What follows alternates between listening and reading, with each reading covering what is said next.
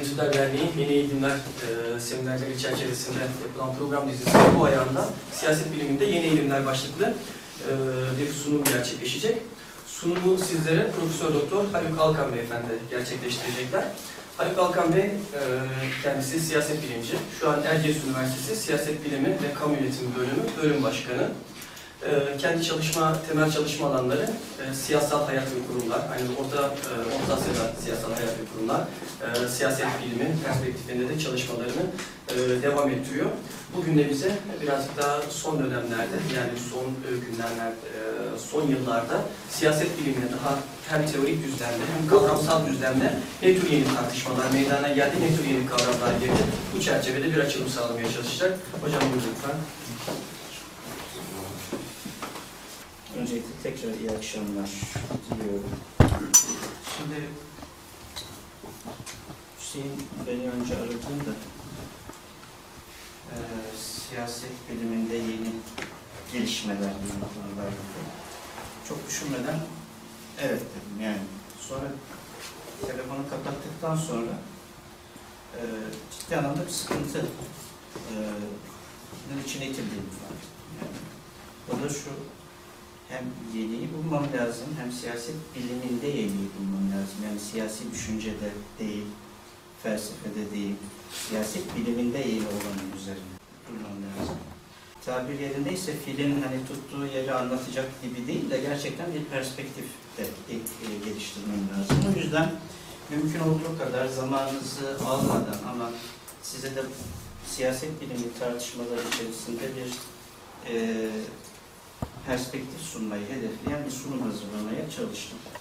Bu tablo niye siyasetle ilgiliyiz? Yani siyasetten kendimizi neden koparamıyoruz sorusuna bir e, cevap. Şimdi her şeyden önce sıradan yaşayan bir insan dahi farklı uygulama, düşünce ya da yapılarla karşı karşıya kalıyor. Mesela komşumuz bir ülkede daha yeni yerel yönetim seçimlerinin yapıldığını duyuyoruz. Aa bizde çoktan beri bu yapılıyordu. Ama başka bir ülkede halkın kanun teklifi sunduğunu öğrendiğimizde bu niye bizde yok diyoruz. Dolayısıyla farklı uygulamalar söz konusu. Farklı yapılar söz konusu. Başkanlık rejimine geçelim bize ne getirir ne götürmez diye insanlar tartışıp duruyor. E bizi de ilgilendiriyor. Anayasa yapalım diyoruz. Anayasada bir sürü ilginç kavramlar var. Dolayısıyla farklı yapılar, farklı düşüncelerle karşı karşıya kalıyoruz. Ve ister istemez bu bizi bazı değerlendirmeler yapmaya ve bazı tercihlerde bulunmaya ne yapıyor? Zorluyor. Yani bundan uzakta e, kalamıyoruz. İkinci bir boyut var. Otorite dediğimiz bazı makamlar var ve bunlar bazı kararlar alıyorlar ve bu kararlar istesek de istemesek de bizi bağlıyor. Evimizin yakınlarına da bir çöp dönüşüm tesisi kurulduğunda bu bizi ilgilendirmez diyemiyoruz. Öğrenci harçlarının oranları bizi ilgilendirmez diyemiyoruz. Memur maaşları bizi ilgilendirmez diyemiyoruz. Dolayısıyla otoritenin verdiği bir dizi karar var ve bu kararlar bizi çok yakından etkiliyor. Dolayısıyla buna da kayıtsız kalıyoruz. Burada geçtik. Kaynakların bölüşümü sorun var. Kaynak deyince aklımıza hemen ekonomik kaynaklar gelmez. Makamlar, mevkiler, statüler, tabii ki maddi kaynaklar. Bunların hepsi kıt ve bunlar üzerinde bir yarış var. Ve bu yarış üzerinde biz bazı şeyler talep ediyoruz. Eğitim fakültesinden yeni mezun olan bir arkadaş elbette ki kendi branşındaki e, sınav kadrosunun, KPSS sınav kadrosunun oranının yükseltilmesini talep ediyor. Öğrenci harçlarının düşürülmesini talep ediyoruz. Memurlar daha yüksek bir maaş talep ediyor. Yani kaynakların bölüşümüne ilişkin olarak da kayıtsız kalamıyoruz. Dolayısıyla bu bizi bazı değerlendirme ve tercihler yapmaya, bazı konuları protesto etmeye ya da tepki göstermeye, bazı konularda da destek vermeye. Bu tablo bize iki son, sonuç doğuruyor. Birincisi, siyaset dediğimiz olay bir sosyal ilişki biçimi. İkincisi, bu sosyal ilişki biçiminin dayandığı konu toplumun geneline ilişkin bir karar alınacak. Bu karar bizim hepimizi ilgilendirecek. Siyaset burada ortaya çıkar. Her sosyal ilişki biçimi siyaseti ilgilendirmez ama toplumu ilgilendiren genel kararlarla ilgili bir süreç varsa bu süreç içerisinde şu bahsettiğimiz bir mekanizma söz konusuysa bu sosyal ilişki biçimi siyasetin kaynağını oluşturur. Şimdi az önce dedik, otoritelerin vermiş olduğu kararlar. Şimdi o zaman kararlar nasıl alınıyor? Kararlar kimler tarafından alınıyor? Ka- kararlar nasıl şekillendiriliyor sorusu siyasetin tarihsel gelişim içerisinde farklı tanımlanmasına neden. Siyaset öyle bir kavram ki, bunu hemen söyleyelim. Siyaset kavramı milattan önce 400'lere 500'lere kadar giden bir kavram. Çok eski bir kavram. Dolayısıyla önümüzde aslında yeni nedir, eski nedir sorusu, onu, onu sorgulamamız lazım. Ee, ve dolayısıyla bu kavramın gelişme süreci var. Kavramın ilk kullandığı sonra ve bugün kullandığı e, biçimi farklı. Fakat bu farklılaşma birbirini silmiyor. Yani siyaset eskiden böyle tanımlanıyordu, şimdi böyle tanımlanıyor. Ha şu, bu yeni tanımlama eski tanımlamayı artık çöpe atmamızı ne yapmıyor? Gerektirmiyor. Birbirinin üzerine eklenerek biz siyasal, siyaset kavramının genişlediğini görüyoruz. Temel sorun şu. Otoriteler kimler, kararları kimden alıyor ve bu kararların alınması süreci nasıl? Tarihsel gelişim içerisinde önce siyaseti biz biraz devletle özdeşleştirmişiz. Devlet kurumu temelinde bir siyaset tanımlaması ortaya çıkarmışız. Nedir? Aristo diyor ki sosyal hayat çeşitli toplumsal gruplardan oluşur. Her grubun bir araya gelmesinde ortak amacı vardır, ideali vardır. Her toplumun içinde bir otorite ilişkisi vardır. Ama öyle bir e, topluluk vardır ki bu topluluğun çizdiği ilkeler bütün diğer toplumsal gruplara hükmedicidir, yönlendiricidir. Onu belli bir yönde kanalize eder. Ona bir ufuk çizer. Onu yönlendirir ve herkes buna itaat etmek zorundadır. İşte bu toplum polis. Yani politika kavramının kökeninde yer alan polis. O zaman siyaseti de nasıl tanımlıyor? Siyaset sanki de e, kent devleti tabii onun yaşadığı dönem kente ait ilişkiler yani polise ait işler olarak politika türemeye başlıyor.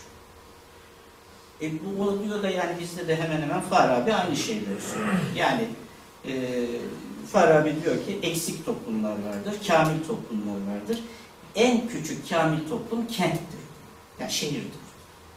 En medunetül fazıla yani faziletli şehir dediğimiz zaman o zaman bir e, şöyle bir mekanizma kuruyor. Fazil şehirlerden oluşan, birazdan değineceğiz, belli bir otorite tipi var. Fazil şehirlerden oluşan bir kentler ve bunun sonunda da fazıl bir dünya kurulabilir gibi bir tez ileri sürüyor. Ee, ama şeye geliyoruz, nizam-ı mülke mesela. Hiç bunu tartışmıyor. Hiç böyle teorik bir kaygısı da yok. Doğrudan siyasetnamesinde devlet kurumları, atamalar nasıl yapılmalı, bürokratlar nasıl seçilmeli, e, mahkemeler nasıl kurulmalı bakıyoruz tamamıyla devlet. Peki tarihsel olarak böyle de, güncel olarak farklı mı? Hayır, 1970'lerde ünlü Fransız siyaset bilimci Pralot diyor ki, siyaset devletin yönetimi, vatandaşlar ve diğer devletler olan ilişkilerinin incelenmesidir. Eski nedir, yeni nedir? Duvarcı, iki türlü siyaset tanımı vardır ama diyor en mantıklı olanı diyor devlet merkezli bir siyaset tanımıdır. Demek ki yeni olarak da devlet karşımıza tekrar bizim çıkarıyor. Ama tarihin ilk dönemlerinde genellikle tarihsel açıdan ilk ortaya çıkan siyaset tanımlaması devlet kavramının esası. Fakat bu daha sonraki gelişmelerle sorgulanmaya başlıyor. İkinci aşama şu. Öncelikle özellikle 18. yüzyılda e, parlamentoların ortaya çıkması. Genel oya bölük bir eğilimin baş göstermesi. Temsilci temelinde siyaset yapma eğiliminin güçlenmesiyle beraber siyaset artık sadece devletle ilgili bir şey olmaktan çıkıyor. Bunun nedeni otoritelerin seçiminde bireylerin inisiyatifinin artması. O zaman şöyle bir şey ortaya çıkıyor. E, devlet böyle topluma genel öngörüler çizen bir faaliyet değil siyaset. Niye? Siz otoritenin kararlarını topluma açtığınız zaman şu gerçekle karşılaşıyorsunuz ki toplum homojen değil. Toplum rakip gruplardan oluşuyor. Ve bunlara siz bu kanalı açtığınız zaman bunlar partileşiyorlar. Kendi temsilcilerini seçmeye çalışıyorlar. Partileşmeseler bile örgütleniyorlar. Kendi çıkarları temelinde otoriteler üzerinde ne yapmaya başlıyorlar? Baskı kurmaya çalışıyorlar. Yavaş yavaş o zaman devletin tekeli de ne yapılıyor? Sarsılmaya başlıyor. Ve ikinci tip bir e, kavramlaştırmanın, siyaset kavramlaştırmasında öne çıktığını görüyoruz. O da Siyaseti çatışma ve rekabet temelinde tanımlar. Çünkü toplum homojen değildir, toplumdaki gruplar vardır ve bunlar birbirleriyle rekabet halindedir. O halde siyasetin temel özelliği bu çatışmanın ne yapılmasıdır? Bir şekilde e, yönetilmesiyle ilgili bir e, durumdur. Laswell şöyle tanımlıyor siyaseti. Siyaset kimin neyi ne zaman elde edeceğine ilişkin bir süreçtir. Yani siyaset bu anlamda farklı grupların mücadelesi. Van Dijk'ın bir tanımı var. Siyaset kamuyu ilgilendiren sorunlarda kendi tercihlerini kabul ettirmek, rakiplerinin tercihlerinin de gerçekleşmemesi yönünde yapılan bir mücadeledir. O zaman ikinci bir şey aklımıza geliyor. Çatışan taraflar kimler? Bakıyorsunuz buna göre siyasal akımlar çeşitlenmeye başlıyor. Örneğin grup teorisyenleri e, liberal rasyonel tercih yaklaşımını esas alarak diyorlar ki başlangıçta siyaset çıkarla, rasyonel çıkarlarını hayata geçirmeye çalışan bireylerin yürüttüğü bir mücadeledir.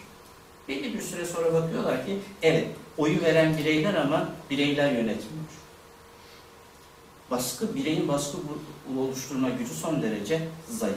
İşte buradan grup teorisi dediğimiz bir yaklaşım ortaya çıkıyor.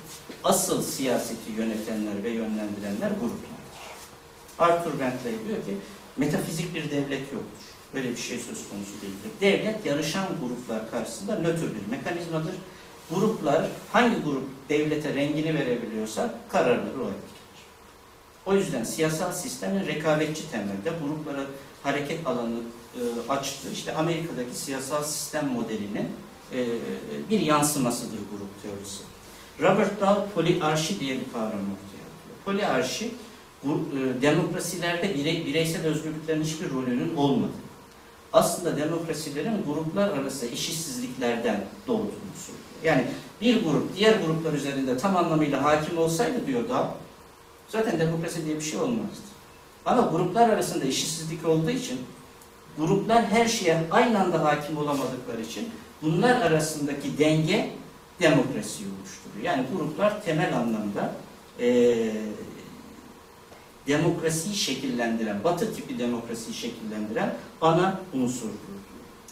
Eee fakat eee, her siyasi akım e, grup teorisyenine e, katılmıyor, grup teorisyenlerine katılmıyor. Bazı akımlar böyle yarışan grup, kendi çıkarlarını hayata geçirmeye çalışan grup anlayışına karşı çıkıyorlar. Örneğin Marksistler diyor ki evet bir çatışma vardır. Ama çatışma gruplar arasında değildir. Ekonomik belli sınıflar arasındadır.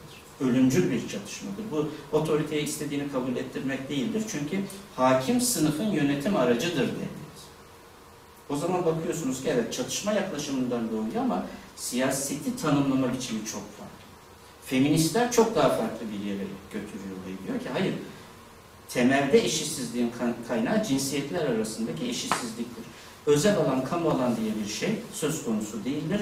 Ee, eğer gerçek anlamda bir demokrasi kurumsallaşacaksa bir, bir kere erkek egemen bir biçimde tanımlanan bütün siyaset kavramlarının çöpe atılması lazım. İşte bakıyorsunuz ki e, çatışma ve reka- rekabeti götürdüğümüz yer çok daha e, farklı. Her neyse.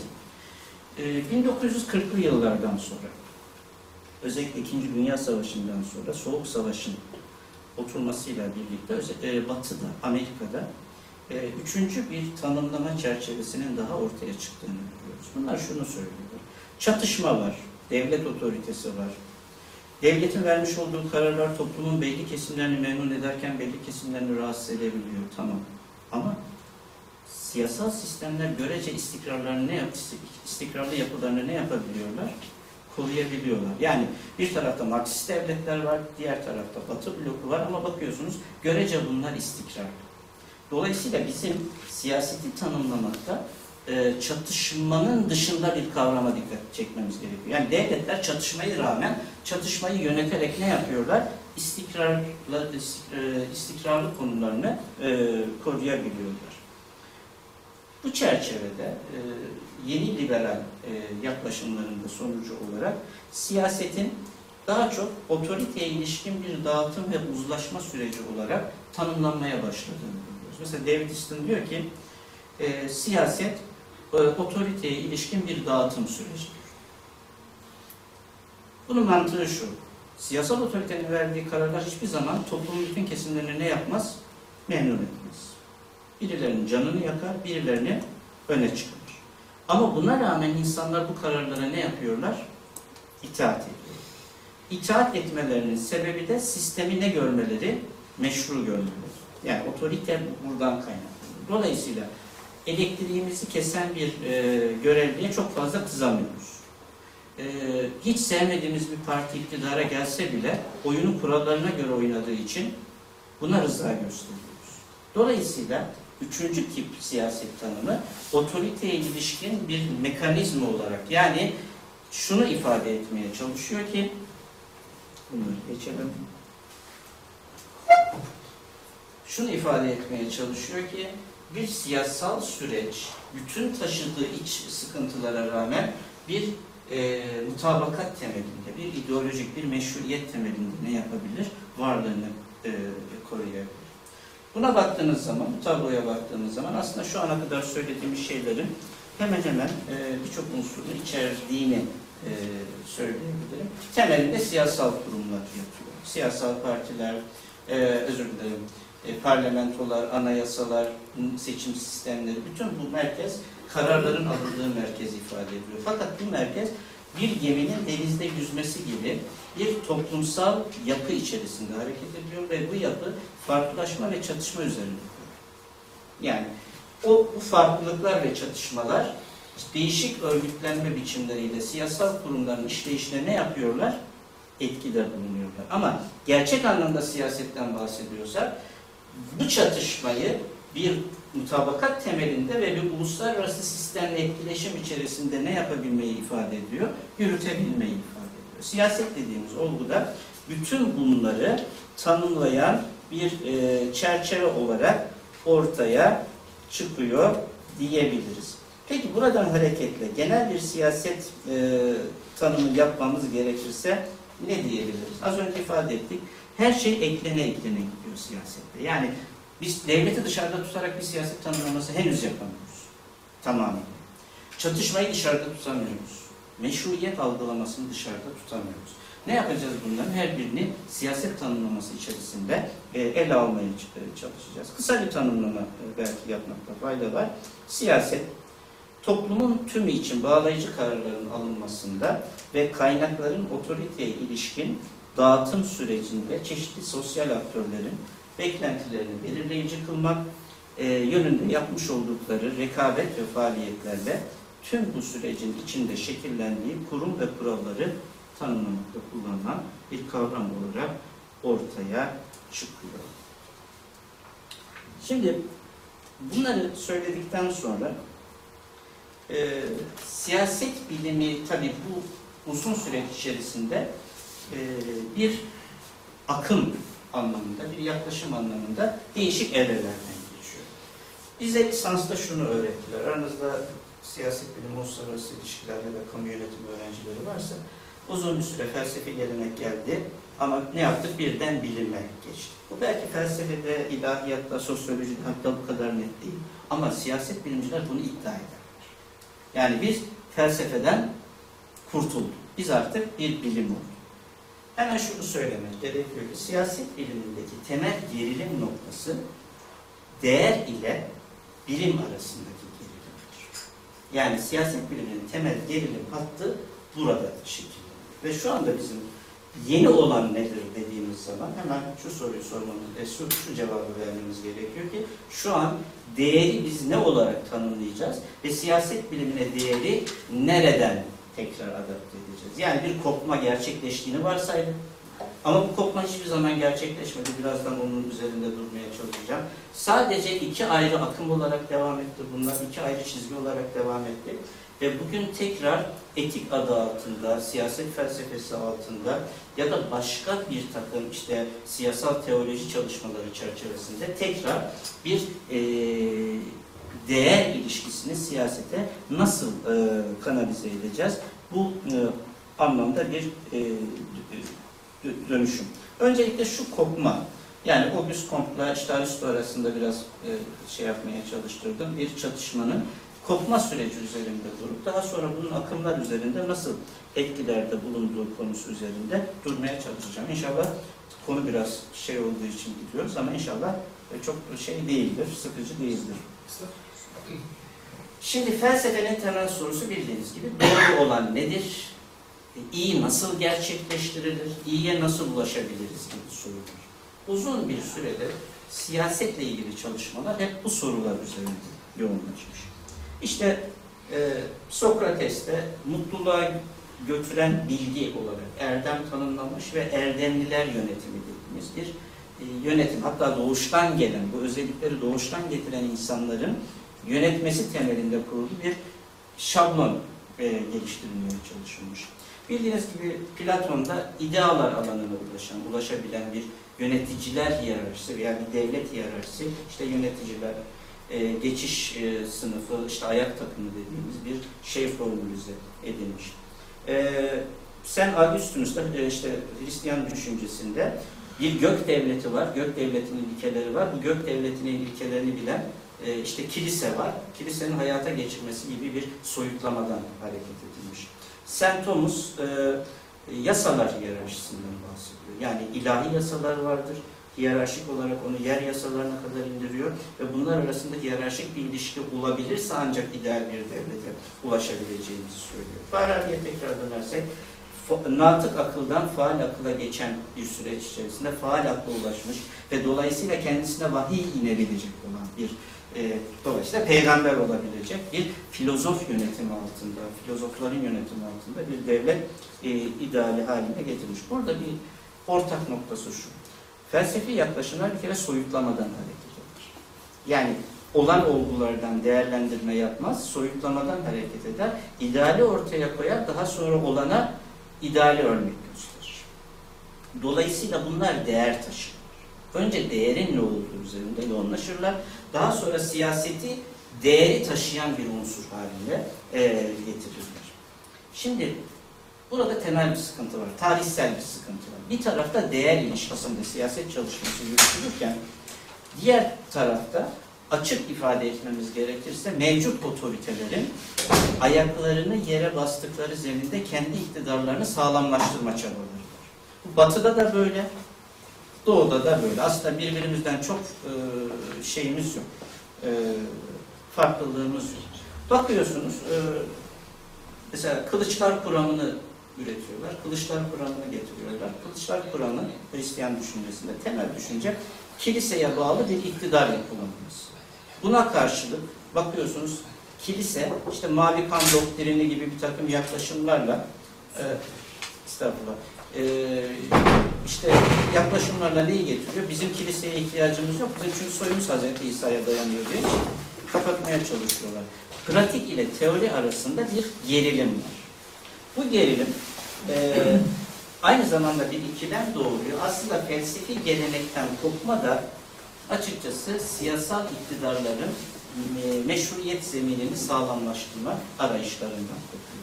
Şimdi e, İslam düşüncesinde de bunun örneklerine rastlamak lazım. En güzel örneği aslında İmam Gazali'nin kendi biyografisini esas aldığı e, kitabında gösterdiği bir şey. Kendi konumunu tanımlarken ben zamanında şunu yapıyordum. Neyi yapıyordu İmam Gazali? E, bir pratik vardı, bir de teori vardı. Pratiği esas alıp teoriyi ona göre ne yapıyordu? Şekillendiriyordu. Ve kendi ifadesi bu çok yaygın bir tutumdu. O dönemin alimlerinin ortak özelliği. Ne yaptı hayatının ikinci döneminde? TUS'a çekildi ve ben artık eski ilmi bıraktım, bir kenara bıraktım. Fakat aynı sorunla devam etti. Neydi? Pratik ve teori arasındaki sorun. Tamam dedi işte imamların şeyine gitmeyeceksin, sofrasından yemek yemeyeceksin, köprüsünden geçmeyeceksin. Ama yazdığı mektuplarda hep yine teori ile pratik arası. Çünkü bu şey değil. Yani bunu e, samimiyetsizlik olarak görmemek lazım. Bu o dönemin koşullarının bir ürünü. Güç sahibi tek kişinin biatıyla imam seçilir, halife seçilir derken aslında dönemin askeri iktidarlarının, güç merkezi olan askeri iktidarlarının gücü kalmamış olan Abbasi halifelerinin meşruiyet vermesini kastediyor. Yani biatın anlamını bile değiştirdi. Maverdi'yi anlayabilmeniz için o dönemde Bühey, Büheylilerle e, işte halifenin iktidar mücadelesi birbirleri üzerine onu anla, artık onunla çözebilirsiniz. E, İbn Teymiye'nin siyasi düşüncelerini anlayabilmeniz için o dönemdeki işte e, devlet e, baskı altındaki, saldırı altındaki e, İslam dünyasında kra, e, askeri meliklerin e, bu saldırıyı önleme arayışlarının bütün o şeye e, yazılarına yön görürsünüz. Dolayısıyla İslam düşüncesinde de Batı'da olduğu gibi bir ne olmuştur? Pratik ile teori arasındaki bir ikilem her zaman olmuştur. Ama öyle bir noktaya geliniyor ki, ki ben bu noktada Nizam-ı örnekleri artık böyle bir sıkıntıyı hiç seslendirmiyor. Yani Maverdi'de teoriyle ne yapayım da pratiği e, bağdaştırayım çabasını Nizam-ı Mülk'te görmüyoruz. Ey Melik diyor, senin bu iktidarın Allah tarafından belirlenmiş bir üstün soydan geliyor. Bitiriyor. Ne Kureyşi hilafet teorisini orada görebiliyorsunuz, ne ona uydurmayı görebiliyorsunuz, ne diyatla seçimi görebiliyorsunuz, hiç öyle bir şey yok. Dolayısıyla dikkat ederseniz aslında Nizami Mülk'ün yaptığı da aslında bizim Machi- Machiavelli'nin yaptığı başka bir biçim. Yani ne yapıyor? Ee, mevcut e, şartları, mevcut koşulları siyasetin temeline otur. Teoriyle uğraşmıyor. İşte felsefede, felsefi gelenekten kopuş, bu anlamda da değerden kopuş, batıda da böyledir, doğuda da böyledir. Hani bizde biz kendimizi beyaza boyamak, karşı tarafı da siyaha boyama huyu çok yaygın olduğu için bu örneği vermek istiyorum. Aynı kopma, aynı kopma bu dünyada da yaşanmıştır. Yani mesela işte çok e, klasik anlamda yine verilecek örnek, halifeliğin işte e, Mısır'ın ele geçirilmesinden sonra Osmanlı alıp işi bitirdiler. Yani pratik, pratik teorinin önüne geçir, e, geçirilerek sorun çözümler. Dolayısıyla bu gerilim, felsefeden kopma gerilimi e, açık e, ifade etmek gerekirse biraz da bu çerçeve içerisinde şekillendi. Peki felsefeden kopunca ne oldu? Ee, sor, sorunun üzerinde durmak lazım.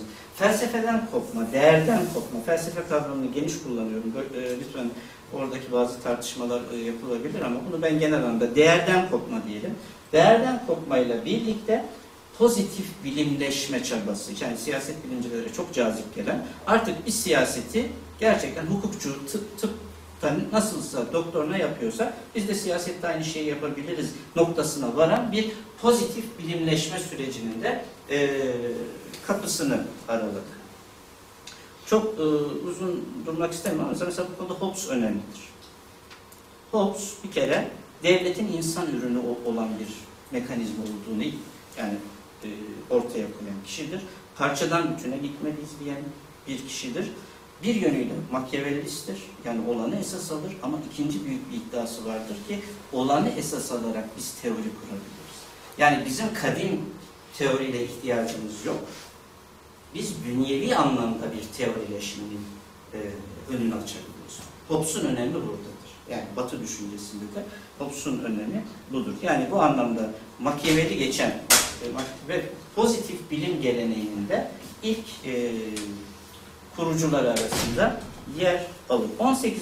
yüzyıla geldiğimizde artık bir pozitif bilimleşme çabası. Çok bilinen bir şey. Bunu tekrar edelim. Kilise gitti, değerler gitti, bilimde korkunç ilerlemeler var. Dolayısıyla eski değer yargılarımızın tamamıyla değiştirilmesi lazım. Öyle bir inanç çok yaygın ve pozitif bilimlerdekine benzer bir sosyal bilim oluşturulabilir? Temel sıkıntı bu. Birkaç örnek. Mesela işte Comte. Mesela e, bilginin görmek ve tekrar edilmenin bir sonucu olduğunu söylüyor. Yani bilgi görmek, gö, yani görünmüyorsa zaten bilgi değildir. Görmek ve sürekli tekrarla bir e, değer, e, bir yeni değerin oluşa bir e, gideceğini söylüyor ve pozitif bilimlerin geçtiği üç temel aşamadan sosyal bilimlerinde geçerek bir sosyal fizik denilen e, şeyin ulaşacağını, bir dönemin oluşacağını, burada nasıl insanlar hukukçuya gidiyorsa, tıpçıya gidiyorsa, siyasetin de bir meslek haline geleceği ve sosyal bilimcilerin yönetimi altında, diktatörlüğü altında diyelim, ideal bir devlet rejimine kurulabileceği noktasına. Dikkat ederseniz genel bir teoriye doğru gidiyor. Darwin'den etkilenen e, sosyal Darwinistler, toplu, her toplumun evrimde bir aşaması olduğunu, sanayileşmiş toplumların evrimin en üst aşamasında olan toplumlar olduklarını, her toplumun yönetim şeklinin evrimdeki konumlarından öteye geçemeyecekleri, bu nedenle de hani Afrikalıların sömürge sistemi altında yaşamalarının son derece doğal, işte demokrasiye yakın sistemlerinde sanayileşmiş ülkelerde olmasının son derece normal olması gerektiğini, bunun insan evriminin bir sonucu olduğu tezinden hareket edip e, sosyal darwin, darwinist bir liberal teorinin temellerini atıyorlar. Yani konumuza bakacağız. Evrimin neresindeysek toplumsal yapımızı ona göre şekillendireceğiz gibi bir belirlenecek. Bunun zirve noktası Marksizm. Hala da bu anlamda aşılamadı. Yani hangi anlamda aşılamadı? Kapsamlı bir teori üretiyor adam. Yani öyle ki bırakın siz e, ekonomiyi, siyaseti, öbür dünya, ahiret, insanın konumuyla ilgili hatta geleceğiyle ilgili çok kapsamlı bir e, temel çerçeve.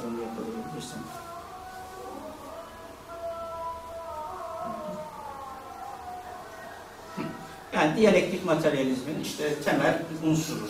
İnsanlık altı temel aşamadan geçecek.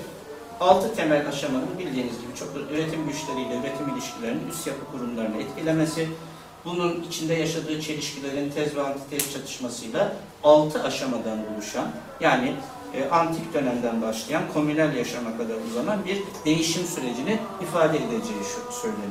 Marx'ın başarısı sadece söylemekte kalmıyor, bu pratiğe etki yapıyor. Ve e, bu anlamda e, liberal e, devlet yapılarını sarsan alternatiflerin oluşmasını. O yüzden Marksizm gerçekten bu anlamda e, pozitif, siyaseti pozitif bilim değerlemesi açısından da zirve unsurlardan biridir. O yüzden mesela felsefeciler, sosyologlar hep Marx'ı aşmaya çalışıyorlar. Marx'la uğraşıyorlar. Gerçekten bu anlamda önemli. Fakat bu verdiğimiz örneklerin ortak özelliğine siyaset bir bilimdir. Yani pozitif bir bilimdir. Bu noktaya e, durumu e, getirmeye çalışıyorlar. Şimdi bu yaklaşım e, özellikle İkinci Dünya Savaşı'ndan sonra yani Soğuk Savaş dönemi koşulları altında batılı dünyada ciddi anlamda sıkıntı doğuruyor. Çünkü bu şekilde bilimle sosyal gerçekliği açıklamanın ortaya çıkardığı sosyalist devlet pratiği ciddi anlamda batılı ülkelere çok ciddi anlamda bir tehdit oluşturmaya başlıyor. İşte 1950'lerde başlayıp 1960'larda gücünü e, çok e, zirveye çıkaran bir akım var. Siyaset bilimi bu akımı çok seviyor. Davranışçı. Davranışçılığın tezi çok basit. Her kurum, devlet de buna dahil, sosyal bir olduğuysa, sosyal olduğu neye dayanır? İnsan davranışı. O halde biz insan davranışlarını çözümlemezsek, siyasal yapıları, kurumları, devleti, e, hiçbir şeyi çözümleyemeyiz. Makro modelin yerine mikro çözümlemeyi getirmemiz lazım. Bu Marksizmin falan söylediğinin taban tabana zıttı bir şey. Marx bir şey mi kurguluyor? Örneğin üretim güçleriyle üretim ilişkilerinin üst yapım ama ben bunu sınamam lazım, ölçmem lazım. Ben bunu ölçmeden buna inanmam mümkün. Dolayısıyla mikro çözümleme dediğimiz istatistik yöntemlerin kullanıldığı ve, ve bugün de çok kullanılan işte bu kamuoyu anketleri, anket yöntemleri, bu, bu analiz, analitik çalışmaların temelini oluşturan yaklaşım 1960'larda davranışçılık ekolüyle öne geçiyor. Ve davranışçılık Amerika tarafından, Chicago okuludur zaten. Buna e, Amerika'ya gelen veya da Amerikalı bilim adamları tarafından bu e, çok fazla gündeme getirilmiştir. Doğrudan Marksizme hedef alıp, Marksist yaklaşımı hedef alıp saldırıya geçiyorlar ve siyaset biliminde bu çok popüler oluyor. Çünkü ölçebiliyoruz artık. Ölçebiliyorsak işte bilim mi diyordunuz? E, görgül olmak mı diyordunuz? Her şey burada var. O zaman istatistik metotlarla, simülasyonlarla, bilgisayar teknolojileriyle biz her şeyi çözümleyebiliriz ya da çözümlemeye çalışmalıyız. Teoriye ancak nerede, e, nasıl gidebiliriz?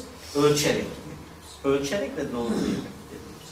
İşte davranışçılık okulu e, 1970'lere 80'lere kadar ha- hala da güçlü bir akımdır. Fakat biçim değiştirmiş. Birazdan üzerinde duracağız. Bu e, yaklaşımlara eleştiri şuydu. Aşırı derecede ölçmeye yöneldikleri için bazı siyasetin temel kavramlarını dışlıyorlardı. Örneğin bir siyasi partinin toplumun hangi kesimlerinden oy aldığını biz bu yöntemle ne yapabiliyoruz? Çözümleyebiliyoruz.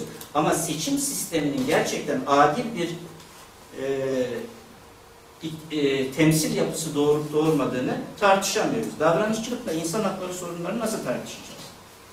Mesela yani gerçekten e, etik anlamda ifade eden, değer ifade eden ki davranışçılık değerden kopmanın son noktasıdır aslında. Yani tamamıyla olayı kopartıp tamamıyla mekanikleştirmek. Bu e, çerçevede bu getirilen eleştirilere karşı e, iki güçlü şey var. E, karşı tepki var. Bunun birisi şimdiki işte İSTİ'nin siyasal sistem analizi. Bunları temel yaklaşımı şu. Hayır, davranışçılıktan yola çıkılarak genel teori üretilebilir. Çok etkilidir. Birçoğunuz belki kitaplarınızda buna benzer şemalar görürsünüz. Çünkü işletme bilimine girişten tutun da ilahiyatçılar yapıyor mu bilmiyorum. Yapıyorlar. Her akımda sistem teorisinin bu çok basitleştirilmiş modeli çıkarılır. Ha, bu siyaset bilimcilerin bir üretimidir. Ee, şimdi bunu vahye bu- yani çok yaygındır. Marksistler bile etkilenmiştir. Marksist sistemciler vardır. Aslında adamın yaptığı, yani daha doğrusu bu teorist, e, sistem teorisyenlerinin yaptığı şey organizmayı esas alıyorlar. Bir organizma nasıl hayatta duruyorsa, adam- e, temel tezi şu. Ben ideoloji dışında e, siyasal sistemleri açıklayabilirim. Yani iktisadi anlamda, işte sosyal anlamda Marx'ın o öngördüğü mekanizmanın dışında siyaset açıklayabilirim. Çok basit. Siyasal sistem her türlü organik sistem gibi bir organizmaya benzer. Çevresine uyum sağlayabiliyorsa yaşar, uyum sağlayamıyorsa ölür. E uyum sağlaması işte girdiler dediğimiz çevresinden gelen birçok talebi dönüştürerek çıktı üretmeye başlayan bir mekanizma içinde. Çok ayrıntıya girmek istemiyorum. Onlar çok detaylı anlatıyorlar da bunu. Dolayısıyla bu yaklaşımın ortaya çıkardığı şey şu. Bir siyasal sistemin meşruiyeti kendine yönelen talepleri karşılayabilmesinden geçer. Bu kadar basit. İdeolojisi, şuyu, buyu, bizim metafizik bir devlet diye bir şey yok. Devlet eğer e, talepleri açıksa, dışarıdan ve içeriden gelen talepleri başarılı bir biçimde dönüştürebiliyorsa ve sürekli buna olumlu yanıt verebiliyorsa, hayatta kalabiliyorsa bu başarılı bir sistemdir. Sistem teorisi dediğim gibi çok e, kabaca geçtim ama çok etkilidir. Ölçülebilir modeller, sistem teorisini esas alıp mesela Anayasa Mahkemesi'leri konu, Anayasa Mahkemelerine gelen davalarla onun çıktıları arasındaki işte ilişkileri çözümleyen bir sürü matematiksel analizler yapmıştır. Bu yaklaşım biraz daha e, yapısal işlevsel bir model yani bu gö- gösterdiğimiz. Hemen bir kere genel çerçeve olarak neye benziyor? Sisteme benziyor. Devre. Ha, aynen. Onu sisteme almış. Fakat sistem teorisinin dışladığı bir şeyi içeriye alıyor. Sistem teorisi kurumları kurumları e, dışlıyordu. Bu kurumları da içeri alıyor. Yapısal işlevsel modelin özelliği şu. Bir siyasal sistemi diyor analiz ede- edeceksiniz. Öncelikle her siyasal sistemin ortak işlevleri nelerdir buna bakacaksınız. Bir siyasal sistem ayakta kalmak istiyorsa ister komünist olsun, ister e, kapitalist olsun, ister Müslüman olsun, ne olursa olsun temel bir takım işlevleri yerine getirir. Bir kere sizi ideolojiden, değerden dikkat edin ne yapıyor? Koparıyor. Adamın derdi bu zaten. Ne vardı? Üç temel işlev. Süreç işlevleri, sistem işlevleri, politika işlevleri. Her siyasal sistem bir kere talepleri toplamalıdır. Talepleri başarılı bir biçimde anlamlı programlar haline getirmelidir. Karar alma, uygulama ve denetime ilişkin işlevleri gerçek. Nedir karar alma? Ee, yasama. Uygulama nedir? Yürütme. Denetim nedir? Yargı yani aslında. Bunu yaptıktan sonra ama bu sistemi işletebilmek için bir kere kendi e, görüşleri doğrultusunda toplumu ne yapmalıdır? Değerle toplumsallaştırma yapmalıdır. Yani kendi değer yargılarını insanlara öğretmelidir. Devşirme yapabilmelidir. Bu devşirme Osmanlı devşirme sistemi değil. Yani geleceğin yöneticilerini başarılı bir biçimde seçip belli pozisyonlara ne yapmalıdır sürekli olarak getirmelidir. İletişim kurmalıdır. Yani kendi e, doğrularını başarılı biçimde aktarıp toplumdaki talepleri de başarılı bir biçimde bütün bunların hepsi de bir yapıda şekillenir. Örneğin modern demokrasilerde ne dedi? Karar alma, uygulama ve denetim. Siyasi, siyasal partiler ve baskı grupları talep toplama ve to- talep birleştirme. Siyasal iletişim, medya mesela. Ee, bunu şekillendiriyor. Bu yapının ortak bir özelliği var. Şunu demek istiyor adam. Diyelim ki Birleşik Arap Emirlikleri'ne gittiniz. Orada önce diyor işlevleri belirleyeceksiniz. Daha sonra diyeceksiniz ki bu işlevleri hangi kurumlar yerine getiriyor? Parlamento olmayabilir. Ama muhakkak karar alma işlevi bir yerde yapılıyordur. Yaşlılar konseyidir, kabileler meclisidir, enformel iletişimdir. Bunu tespit e- edip siyaset sistemini analiz etmeniz getiriyor. Aktarma, düzenleme, dağıtım ve simgeleme. Bunlar sistemin başarısını ölçüyor. Her neyse çok ayrıntıya girmeyelim. Ama bu model aslında e, zirvede bir model diyebiliriz. Yapısalcılığı almıştır, işlev, işlevselciliği almıştır, sistem teorisini almıştır. Hepsini mezetmiştir ve ortaya bir analiz, analiz metodolojisi e, geliştirmiştir. Ama buradaki ortak noktayı hemen gene vurgulayalım. Bunlar ideoloji ve değer dışında siyaseti anlatmaya çalışıyorlar. Ve daha çok da bunların hedefi açık konuşmak gerekirse Marksizmdir. Yani Marksizme karşı geliştirilen bir teorik çerçeve olarak ortaya e, çıkmaktadır. E, inşallah sıkmıyorum. Dur. Şimdi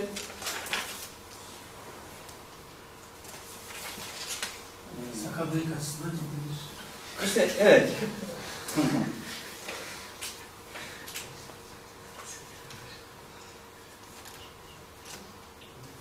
Evet, buraya kadar ben felsefeye e, geçmeyeceğim. E, felsefeye geçmeyeceğim. Onlar yeni Marksistler. Yani o yüzden bir saniye ben herhalde e, Tablosu solcu. Evet yani hani yeni yaklaşımlar deyince Marksizler ne- nereye gitti diye işte bakma. evet. e, Şimdi e, dedik ya yeni ile Hocam sistem yaklaşım davranışın iki koldan buna. Evet, yani Biri zi- sistem yaklaşım, ikincisi yapısal işlevsel model. Siyasi Evet. bilimde yapısal işlevsel model. Evet.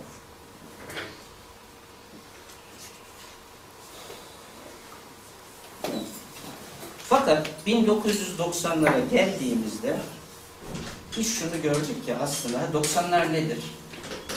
90'lar Sovyetler Birliği'nin çökmesi. Sovyetler Birliği çökünce artık o davranışçılığın, sistem teorisinin, e, yapısal işlevsel modelinin temel düşmanı ne yapıyor? Ortadan kalkıyor. Meydan okuyan bir yaklaşım yok gibi. Hatta Fukuyama diyor ya, tarih bitti, işte e, Huntington yeni bir demokrasi dalgasından bahsediyor vesaire. Bakıyoruz ki kurumsalcılık korkuluyor. Kurumsalcılık nedir? Kurumsalcılık basit anlamda devlet temelli siyasettir. Hocam dev, hani devlet hani devlet gidiyordu vesaire. Tabii kurumsalcılık artık ne oluyor? Yeni kurumsalcılık. Bunun üzerinde durmak lazım. Şimdi kurumsalcılık, öncelikle kurumsalcılık nedir? Kurumsalcılık aslında e, klasik anlamda bir teori olduğu tartışmalıdır. Kurumsalcılık siyasetin bir tür okuma biçimidir. Tarihsel evrim içerisinde siyaset genellikle devlet kurumları üzerinden gelişme gösterdiği için niye? Monarşik rejim vardı, anayasal hareketler. Bakın hep kurumlardan bahsediyorum. Anayasal hareketler geldi, liberal devlet kuruldu. Liberal devlet parlamentoyu kurdu. Parlamentoda oy hakkı sorunu yaşandı. Genel oy ilkesi kabul edildi. Hep böyle kurumlar üzerinden giden bir süreç. Uzunca bir sü- sürede siyaset kurumlar üzerinden okudu. Kurumsalcılık temel yaklaşım olarak siyasetin çözümlenmesinde kurumların son derece önemli olduğunu, kurumun etkilenen değil, aksine siyaseti, siyasal hayatı etkileyen bir şey olduğunu öne süren bir e, görüş. Ee, bu anlamda e, kurumsalcılığın zirve noktası işte anayasal mühendislik çalışmalarıdır. Yani biz anayasaları iyi formüle edersek, kanunları iyi formüle edersek, kuralların e, ka- e, işte bizim son zamanda yaptığımız gibi işte e, hakimler ve savcılar yüksek kurulu üyelerinin yapısını değiştirirsek, şu olursa bu olursa işleyişi de oradan ne yapabiliriz? Etkileyebiliriz. Ya da başkanlık rejimine geçersek şu sorunumuz çözülür dediğimiz zaman aslında kurumsalcılık seslendiriyoruz. Yani kurumla sorunun çözümlenmesi temelindeki bir bakış açısı. Ee, bu anlamda kurumsalcılar modern siyaseti de kurumlar üzerinden okurlar. Yani belli kurumlar varsa o toplum modern toplumdur. Belli kurumlar yoksa o toplum modern bir toplum değildir. Dediğimiz gibi üç önemli gelişme. Yani yeni kurum e, e, 1970'li yıllarda davranışçılık saldırıya geçtiğinde hedef aldığı şeylerden biri de kurumsalcılık. Demoda oldu dediler. Çünkü kurumsalcılık sistem kendine bir şey yapıyor.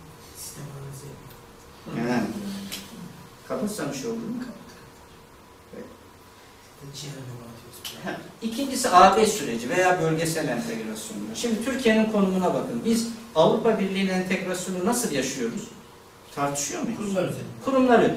Bize bir şey geliyor. Üniversitelerde Bologna süreci diye bir şey çıktı mesela. Sorgulama yok, bir şey yok.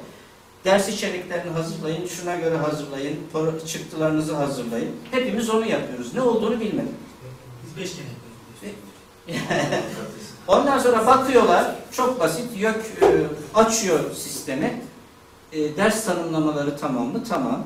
E, bölüm çıktıları yapılmış. Ha tamam, bu akreditesin sen diyor. Yani hiçbir şeyi tartışmıyoruz. Ve yaptığımızda genellikle o oradan transfer ediyor. O buradan meşruiyeti sağlayabilmek için kurumsal bir takım zorunlulukları ne yapıyoruz? Yerine getiriyoruz. Geçiş süreci paradigması burası önemli. Sovyetler Birliği çöktükten sonra dediğim gibi yani bu e, meydan okuyan bir güç ortadan kalk- kalktıktan sonra geçiş süreci paradigması dediğimiz Fukuyama'nın e, altını çizdiği bir sürece girdik. Dikkat ederseniz son 10 yıldır her şey geçiyor. Geçiş ülkeleri, geçiş ekonomileri, geçiş toplumları geçiyoruz. Nereye geçiyoruz? çok açık biçimde geleneksel, sosyalist yapıdan liberal topluma doğru geçiyoruz. Nasıl geçeceğiz? Kurumlarla geçeceğiz. Ne diyor? Kamu yönetimi reformunu yaptın mı diyor. Kurumlarını değiştirdin mi diyor. Anayasada şu düzenlemeleri yaptın mı diyor. Ha, biz durduk yere e, gönüllü red neydi bu askerlik onu tartıştık. Yani onu niye tartıştık? Durduk yere tartışmadık. Çünkü bütün Avrupa Konseyi sisteminde anayasalara bunun konulması zorunlu. Bir attık ortaya, baktık tartışma oluyor. Gündemi değil, geri çektik. Ama bu olacak. Liseler durduk yere 4 seneye çıktı. Hiçbir talebi. yok. Yani sistem teorisinin talepleri mi vardı? Yok öyle bir şey yok. Talep değil. Tamamıyla kurumlarımızı yenilemek için. Geçiş süreci paradigmasının önemli varsayımı şudur. Bir, liderleri belirleyeceksiniz. İki, seçim sistemlerini ve liberal kurumları oluşturacaksınız. Ha, turuncu devrimler. Turuncu devrimler niye yapılıyor? Niye seçim gözlemciliği diye bir meslek çıktı? Habire bize geliyor, şurada seçim var gider misin? Değil mi? Agit gibi koca kurum millete para veriyor. Seçimleri not edin. Seçim çünkü seçimler geçiş paradigmasında son derece önemlidir. Adamlar şunu varsayıyorlar. Halkın önünü açarsanız halk liberalizmi bulacak. Ha bulmadı. Bu ayrı bir şey. Şimdi bakıyorsunuz Fukuyama devlete ihtiyaç var diyor. Ferit Zekeriya 82 rejimi gibi rejimleri istiyor. Tabii illiberal demokrasi. Demokrasiyi kurduğunuz anda özgürlükler gidiyor. O zaman ne yapacaksın? Anayasayla bu adamları e, 82 bunu yapmıştı zaten. Yani aynı şeyi yani böyle liberal kurum, liberal anayasa kavramı bizde farklı yorumlanıyor. Liberal anayasa demok halkın taleplerine son derece duyarlı olan bir e, siyasal sistem mekanizmasının kurumsal olarak ne yapılması?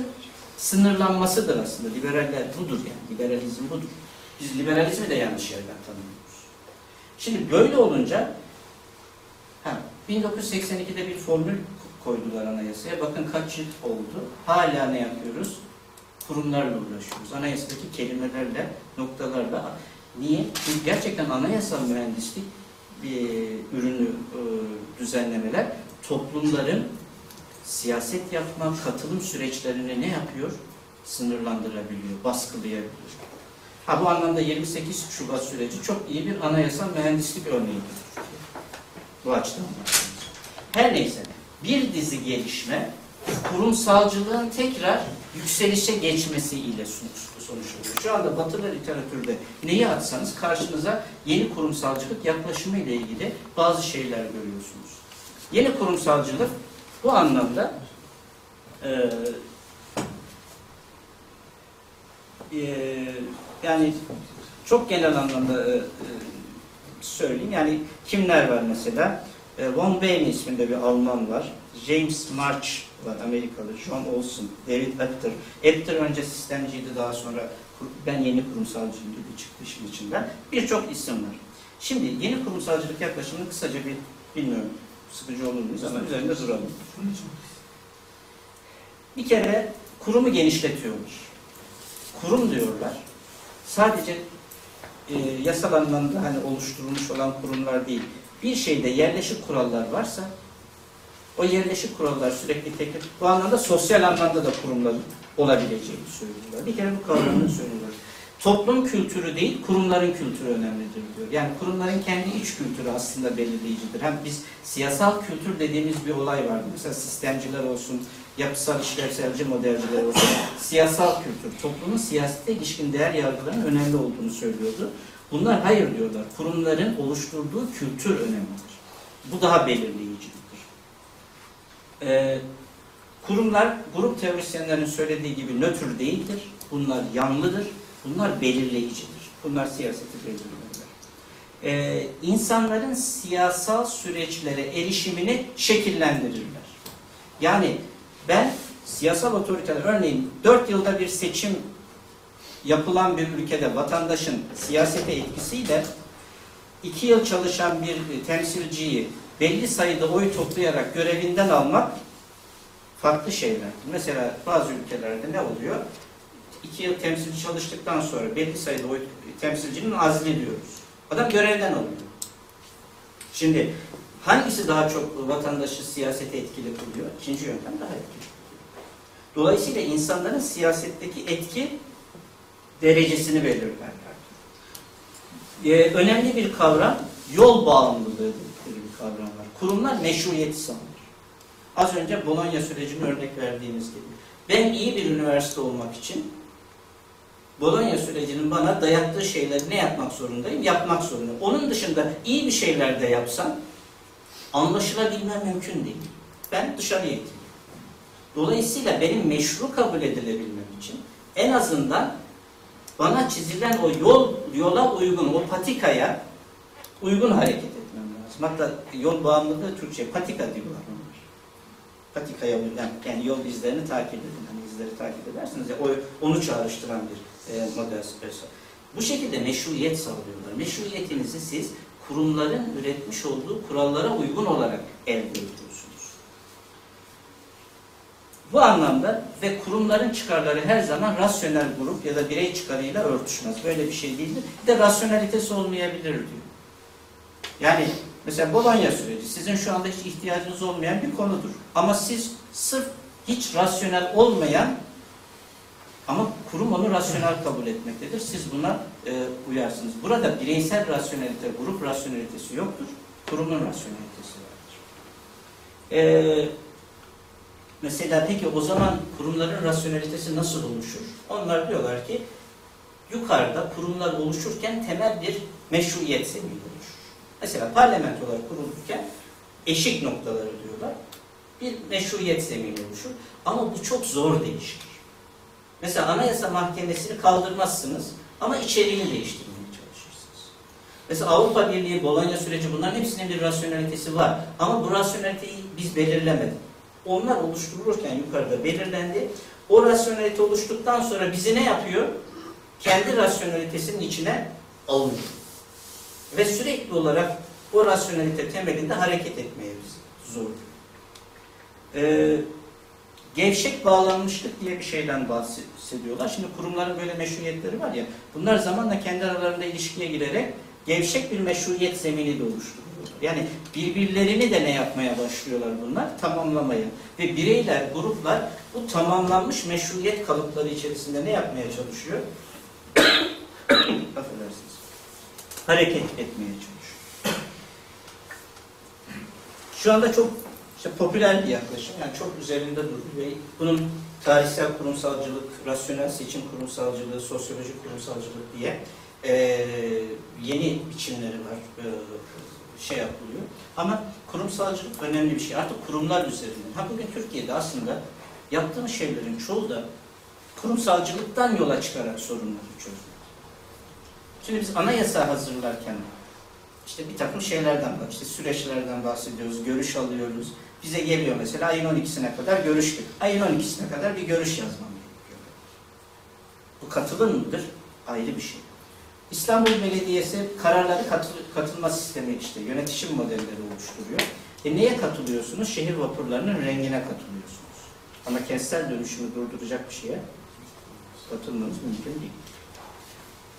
Yani dolayısıyla katılım nereye katılım ben hepsini belirleyen kurumsal mekanizmalar olarak ortaya çıkıyor. Tabii bu kadar e, konuşmam bu kuruma e, bu yaklaşıma yakın olduğum anlamına da gelmesin yani onu söyleyeyim ama size yani ne demek istiyorlar adamlar bunları e, ifade etmek için kullanacağım. Şeyin üzerinde durmayacağım.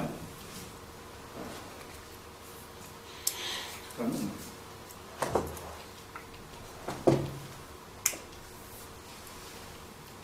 Heh, Bunların üzerinde durdum. Ha, şimdi geldik dedelere. Şimdi Marksizm de önemli. Şimdi Marx'ın az önce çok kısa da olsa değindik. Marksizm çok ciddi eleştiriler olur. Yani özellikle e, Sovyetler Birliği dönemi olsun, Avrupa'daki e, dolayısıyla e, Marksist pratik ile Marksist teori arasında ciddi anlamda sıkıntılar ve günümüzde hala e, benim iddiam odur ki Marksizm canlı bir teoridir. Ve dolayısıyla e, bu biraz da böyle seçtim. Klasik Marksizme yakın bir çağdaş, bir de e, göründüğü gibi artık işte gömleğini çıkarmış, şekil değiştirmiş bir neo-Marksist olarak e, ifade ettim.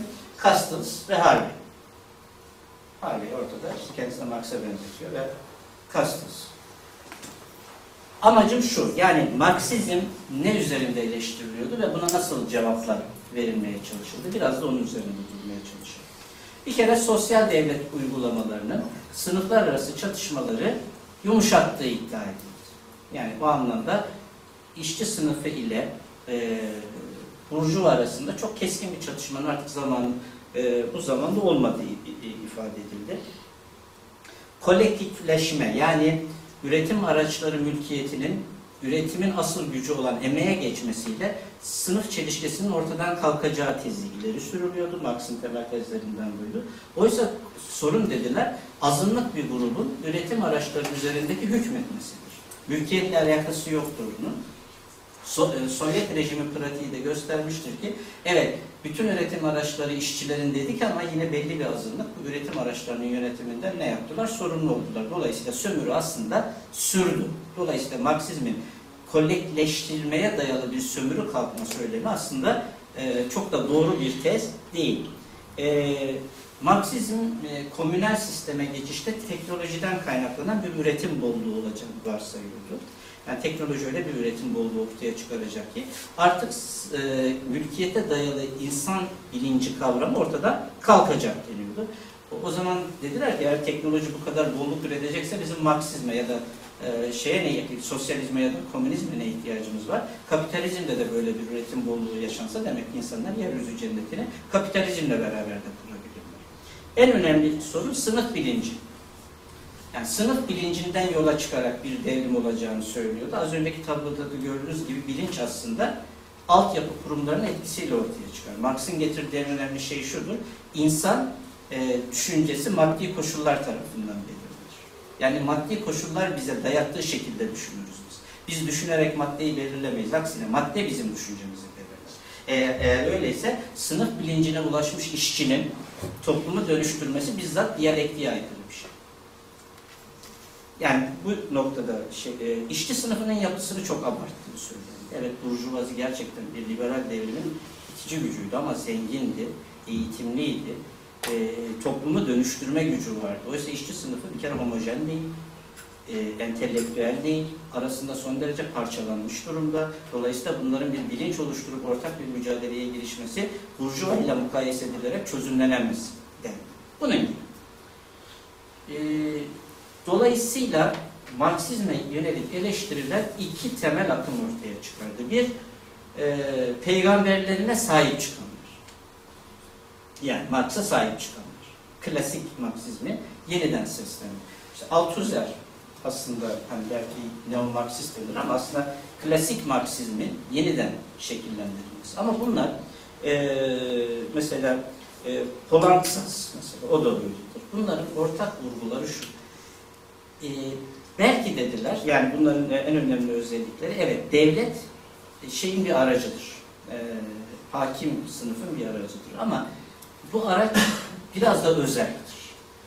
Yani devlet kapitalist sınıfın çıkarları için bazen kapitalist sınıfa rağmen bir şeyler yapabilir. Ve devlet öyle bir yeteneğe sahiptir ki örneğin devletin ideolojik ayrıntıları e, diyalog üreterek e, e, itaati, kapitalist sistemi itaati ne yapar? Mümkün kılar. E, mesela Oğuz Antas diyor ki devlet yönlendirici ve özel bir güçtür. Yani Marx'ın söylediği gibi de e, araç değildir. Aynı zamanda e, yönlendirebilir. Ama önemli bir adam Harvey. Yani ben Harvey'in çok önemli olduğunu düşünüyorum David Harvey. E, diyor ki e, sınıf çatışması vardır.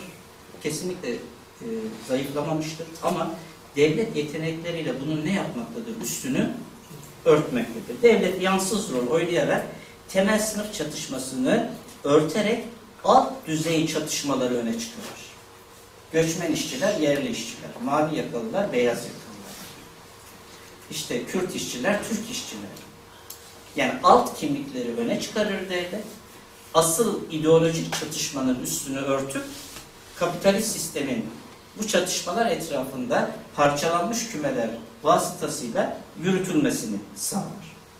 Ee, ikinci olarak kapitalist sistemin yürütülebilmesi için üretimde devingenlik fırsatlarını sürekli tutması lazım. Yani ne yapıyor kapitalizm? Sürekli üretim teknolojilerini ye- yenileyerek yeni tüketici grupları üretiyor. Yani modayla, işte konutlarımızla, e, televizyon alışkanlıklarımızla sürekli üretim teknolojileri oynayarak yeni tüketici grupları oluşturup devingenliğini sağlıyor. Ve bu anlamda e, şey e, Harvey kente dikkat çeker. Yani kapitalizmi çözmek istiyorsanız kente bakacak. Bu anlamda neo-Marksistlerin önemli bir kısmı kent araştırmacısıdır ve e, konut piyasası. Ne yaptık? Herkes bahçeli evinde oturuyordu. Sonra apartmanları, apartmanlardan uydu kentlere, sitelere, sitelerden rezidanslara, rezidanslardan sıkıldınız buyurun yine bahçe içindeki evlere dedik. Arsa üzerinde oynayarak ve yeni tüketici grup- grupları oluşturarak yeni tüketici, tabii bu yeni tüketicilerin oluşması aynı zamanda neyi getiriyor? Farklı talepler eden, talepler içinde bulunan, farklı taleplerle de kendileriyle de çatışan, ee, örneğin rezidansın kurulduğu yerlerdeki gece konduların kaldırılması lazım, kentsel dönüşüme e, uydurulması lazım, kentin dışına çıkarılması lazım falan filan. Yani onu iyi okumanız lazım diyor Harvey ve onun çözümü kapitalizm devam ediyor, devam ettiği yer kenttir. Yani büyük kentsel mekanlara bakın. Castles yani şu dedim ya bu biraz farklı. Aynı şekilde kente dikkat çekiyor. Fakat şunu söylüyor, evet devlet alt tüketici gruplar üreterek kapitalizmdeki temel sınıf çelişkisinin üstünü örtüyor. Fakat diyor Harvey gibilerin hatası, yani klasik Marksistlerin hatası bunu olumsuz bir şey olarak görmeleri. Bu olumsuz değildir. Aksine burada yeni kentsel gruplara dikkat çekiyor, kentsel hareketlere dikkat çekiyor ve kentsel hareketlerle Marksist teorisyenlerin bir bağ kurarak kapitalizme karşı direnişi yeni toplumsal gruplara yaygınlar. Hatta şu ifadesi var. Marx temel çatışmanın işçiler ile burjuva arasında olacağını söyleyerek yanılmıştır. Küçük burjuva gruplarının muhalefet yeteneğine ihtiyacı var sosyalizmin diyor. Bu anlamda sosyalizmi yeniden yapıyor. Ama her ikisi de kentçidir bunlar. Son dönemde kentsel araştırmalarda Marksistlerin böyle bir eee şeyi var. Bunu da geçelim. Ha, gelelim buraya. 1990'larda bir şey daha açığa çıktı. Hani grup teorisyenleri, rasyonel seçim yaklaşımı, bunun tek, e, işte davranışçılık ile yeni bir biçimi. Biz e, ekonomistlerden tekrar bunu 90'lı yıllarda siyaset bilimine Aranızda iktisatçı var mı? Ekonomist, maliyeci, ekonomist. Yani yok, pardon, ben değilim. Artık eski. evet. Şimdi bunların çoğu yani bu e, rasyonel seçim, kamu tercihi yaklaşımı falan bize iktisat biliminde. Bu e, yaklaşımın, şimdi bir kere rasyonel seçim e, bildiğiniz gibi neoliberal yani yaklaşımın işte e, bireyin tercihleri objektif faktörleri hesaba katar, fayda ya da avantajlarını maksimum kılacak şekilde hareket eder. Dolayısıyla siyasette bir şekilde bireylerin faydalarını maksimize etme çabasının bir ürünü olarak ne yapar? Ortaya e, çıkar. Grup teorisyenleri bunu gruba taşıdılar. Yani grupların rasyonel tercihleri vardır. Gruplar öyle e, kendiliğinden oluşmazlar. Rasyonel tercihleri doğrultusunda siyasetin temel e, itici gücü e, olarak ortaya çıkarlar.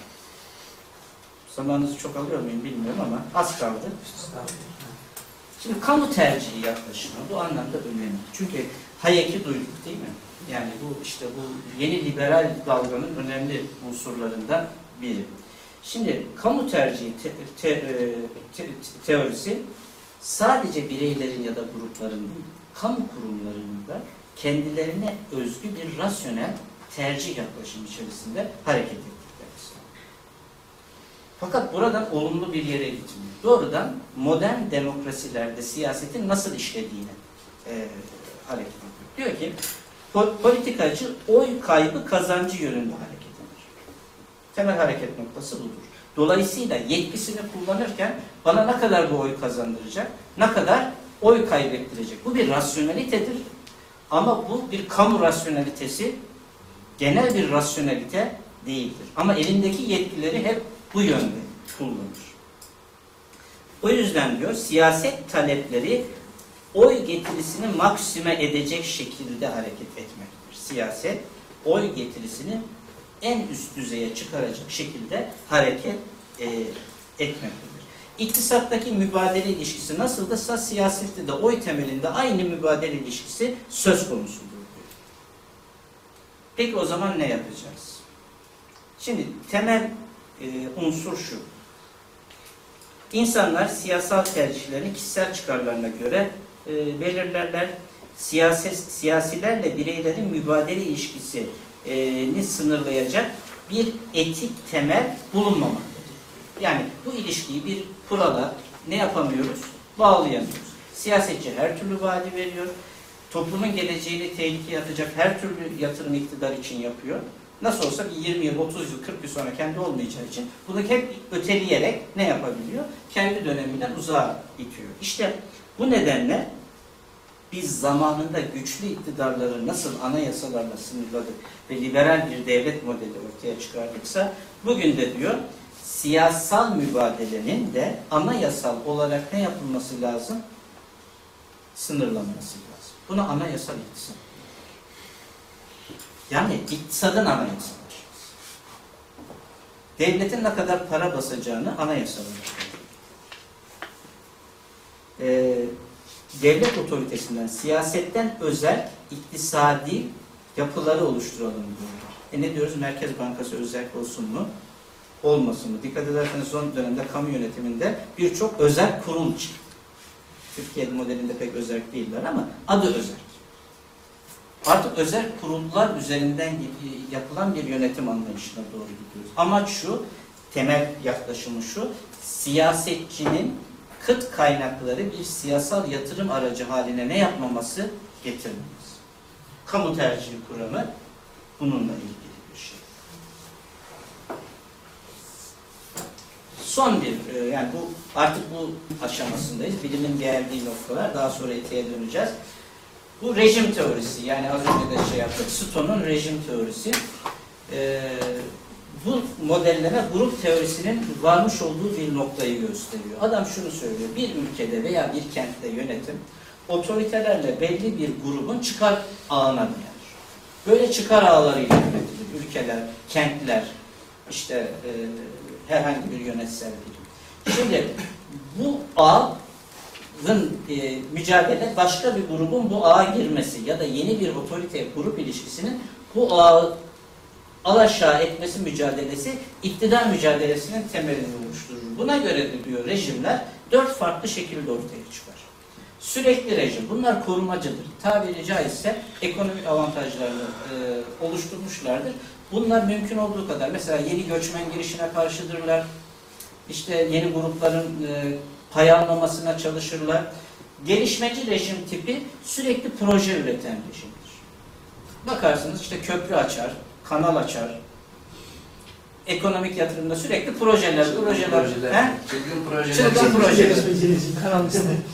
Orta sınıfa dayalı daha çok sosyal demokratlarda görülen orta sınıf taleplerin sürekliliği üzerine kurulu olan eee, bir alt sınıf da 1994'lerin işte varoşları yani alt sınıfları destekleyici onları eee, siyasetin içine çekici bir grup etkileşimi içerisinde. Ve bunlar zamanla da ne yapıyorlar? Değişiyorlar. Ha buradan şunu eee, çıkabiliriz. Projecilikten sonra şu aşamaya geldikse eyvah eyvah. Ha, geldik artık aman koruyalım dediğiniz zaman o zaman bir alternatifin saldırısına karşı kendinizi ne yapmaya başlarsınız? Koruma noktasına gelmiş olursunuz. Adamın demek istediği şey. Hadi biz buradan bize bir şeyler çıkıyor mu çıkmıyor mu ayrı bir şey. Peki çok özür dilerim. Gelelim değer ilişkisi. Ben bir, heh.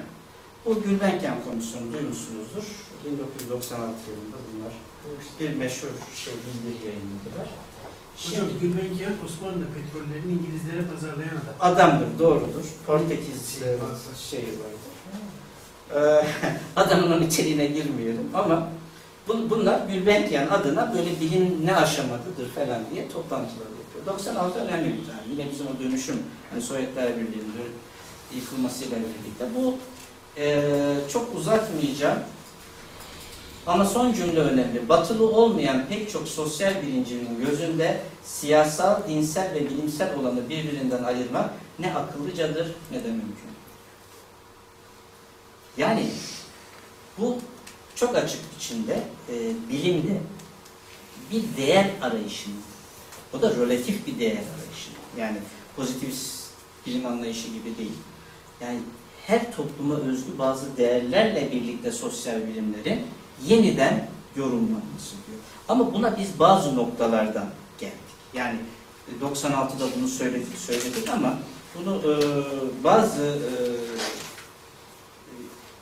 dönüşümlerden geçtik. Her şeyden önce nükleer felak yani atom bombaları, e, nükleer silahlanma yarışı, çevre kirliliği, e, Darwinizmden hareket eden e, Nazilerin dünyaya verdikleri biçim e, veya oluşturdukları katliamlar vesaire bilim ile ilerleme ilişkisinin her zaman kurulamayacağı insanlar. Yani yaşadığımız bilim her zaman insanlara ne yapıyor? Mutluluk getiriyor. Bir kere bunu. Dolayısıyla sosyal bilimlerin e, fen bilimleri taklit ederek iyiye yöneleceği inancı ciddi anlamda sarsıntılıyor. İkincisi, bilimsel yöntemlerde çok ciddi etik sorunlar ortaya çıktı. Özellikle tıp ve fen bilimi. İnsan hakları ve hayvan haklarının ciddi anlamda ihlal edildi.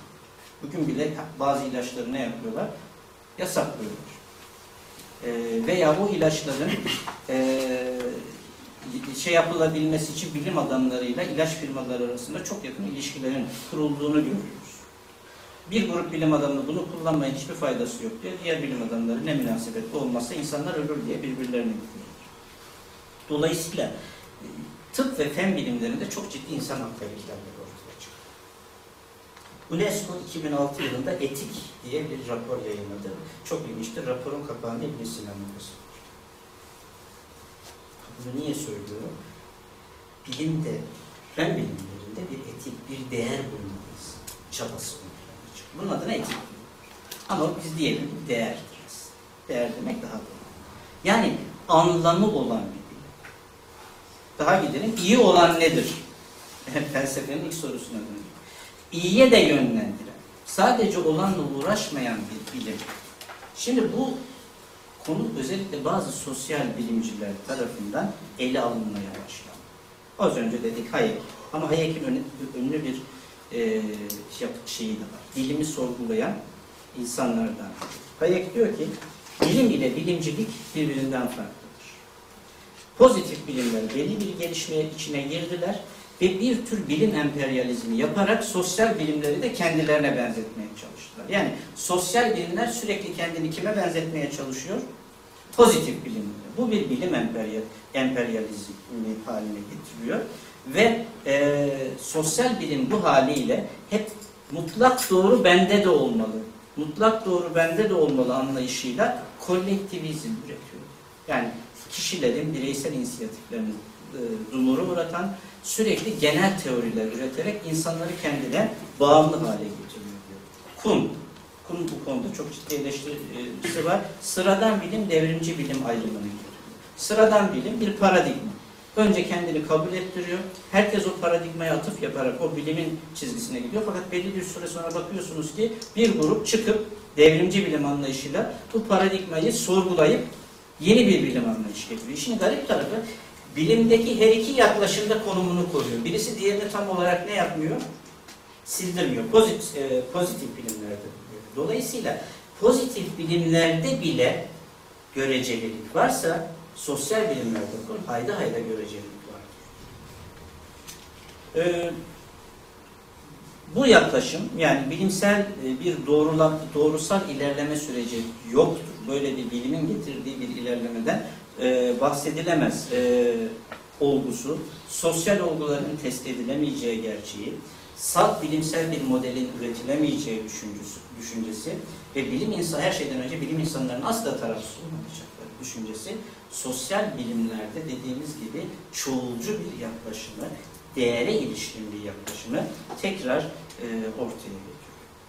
Şimdi bunu tetikleyen diğer bir unsur da az önce e, e, işte az önce demeyelim toplantının başında ne dedik? Aslında birbirinden koptukları söylendi de hiçbir zaman da birbirlerinden tam anlamıyla ne yapmadılar? Kopmadılar. Örneğin Rawls'un adalet teorisi. Adam felsefeci, adam soyutlamadan hareket. Bir arada yaşamanın adil düzenin, hani bizim adil düzenimiz değil de Rawls'un adil düzeninin oluşma koşulları diyor. İnsanların bütün e, kimliklerini terk etmeleri, bir araya gelerek asgari ortaklıklarımız nedir sorusunu sorarak e, bir araya gelmeleri. Bu tamamıyla soyutlama. Dünyanın hiçbir yerinde böyle bir şey yapamayız. Ama Rawls'un bu fikirleri, adalet teorisi, bakıyorsunuz ki hukukta, siyasal e, kampanyalarda, liderlerin söylemlerinde çok ne yapabiliyor? Etkili olabiliyor. Felsefe tamamıyla soyutlamadan hareket ediyor. Değer içeriyor. Fakat değer içermesine rağmen po- pozitif anlamda siyaseti ne yapıyor? Etkiliyor. Birleşmiş Milletler Kant ilişkisi. Kant tamamıyla soyutlamadan hareket etti aslında. Ama Birleşmiş Milletleri bir çözüm olarak getirdi. Daha sonra bunun ne oldu? Somut yansımaları oldu. Dolayısıyla e, bilimde ortaya çıkan bazı gelişmeler e, ciddi anlamda e, felsefede ortaya çıkan özür gelişmeler ciddi anlamda e, siyasal hayatı etkilemeye başladı. Dolayısıyla siyaset bilimde bundan ne yapamaz kendini? Alamaz. Hep felsefe üzerinden gittik ama bir de değer boyutu var. Bir şey söyleyeceğim. Belki sorularda bu, bu daha net ortaya çıkar. O yüzden oraya bırakmak istiyorum. Ee,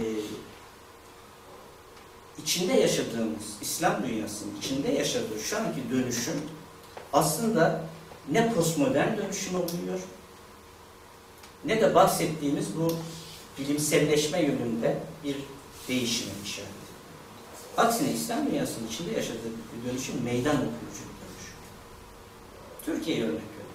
Mesela ayrılıkçı Kürt hareketi Türkiye'de bir postmodern alt kimlik sorunu mudur?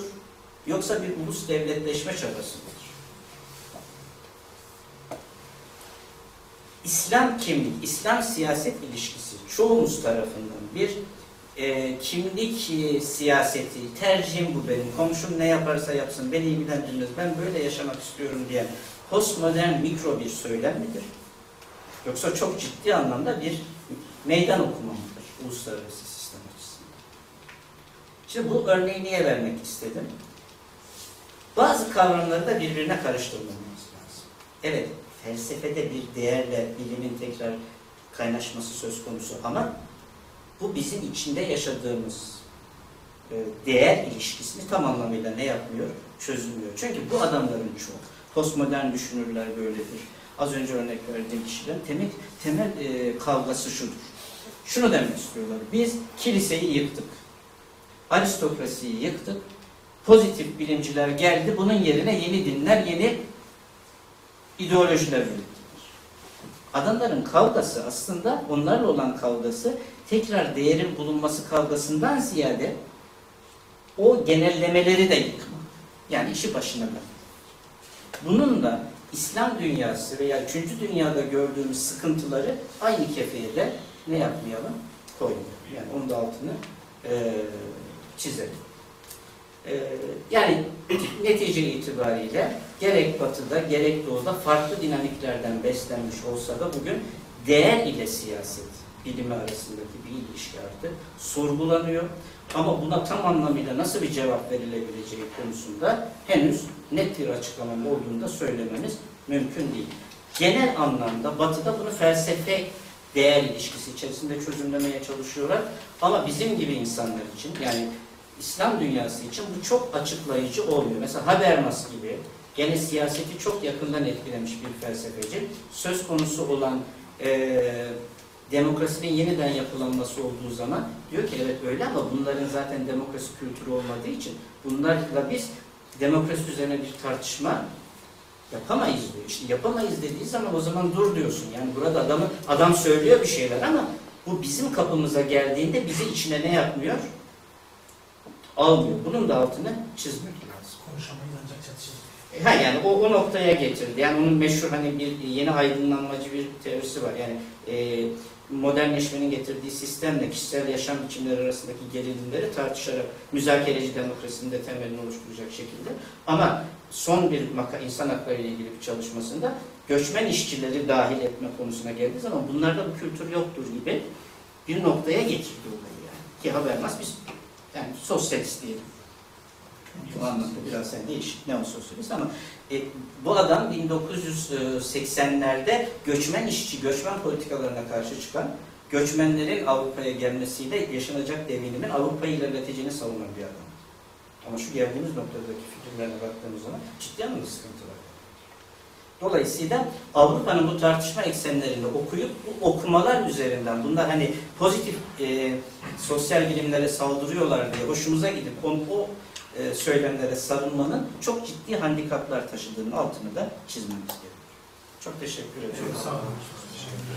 Yani kusura bakmayın biraz fil hikayesine dönmesin diye bu çaba. Çünkü çok geniş konular. Bunların üzerinde durmak gerekiyordu. Yani inşallah yani sizin sonraki okumalarınıza böyle bir küçük yol gösterme yapmış olalım.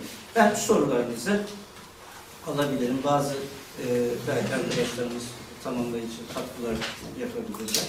E, benim de bazı şeyler sunma şansım, yeni bilgiler paylaşma şansım olur.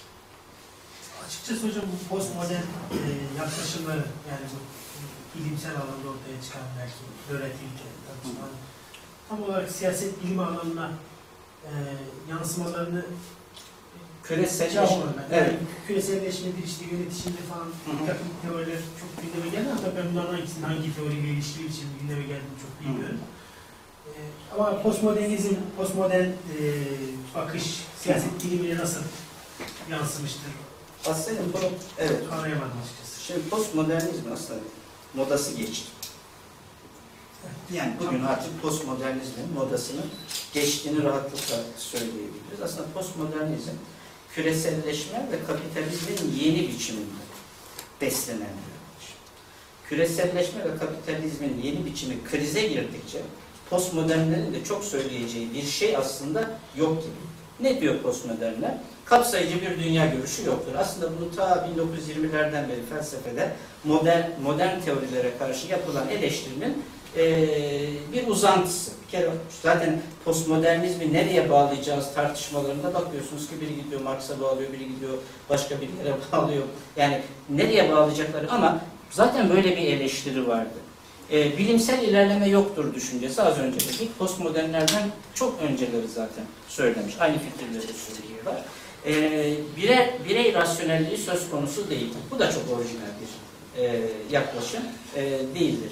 E, bağlam bağımlı bir akıl vardır. Yani biz hiçbir zaman rasyonel düşünemeyiz. İçinde bulunduğumuz bağlam çerçevesinde ne yapıyoruz? Hareket ediyoruz. Şimdi buradan siyasete yansımaları neler? Bir kere e, ortak akıl yoktur. Ortak irade yoktur. Yani işte Rusocu, işte böyle kapsayıcı bir teori söz konusu değildir. Bunlar hepsi birer baskı aracıdır. Ve e, demokrasi de bu anlamda, bu teorilerden beslenen demokrasi de insanları ılımlı bir biçimde, gönüllü bir biçimde neye yönlendiriyor? İtaate yönlendiriyor. E, tarzında bir şey. Peki buna çözümleri nedir? Siyasetin kimlik temelinde yeniden şekillenmesi gerektiğini söylüyor. Kimlik temelinde siyasetin ortaya çıkması için de neyin ortadan kalkması lazım? Ulus devleti. Yani ulus devletin, çünkü ulus devlet bizi ne- nereye götürüyor? Ortak bir kimliğe. Ortak bir kimlik olduğu zaman biz alt kimliklerimizi bir siyaset unsuru halinde ne yapamıyoruz? Dönüştüremiyoruz. O yüzden, ha, peki bu, burada e, postmodernizmin en önemli yardımcısı kimdir?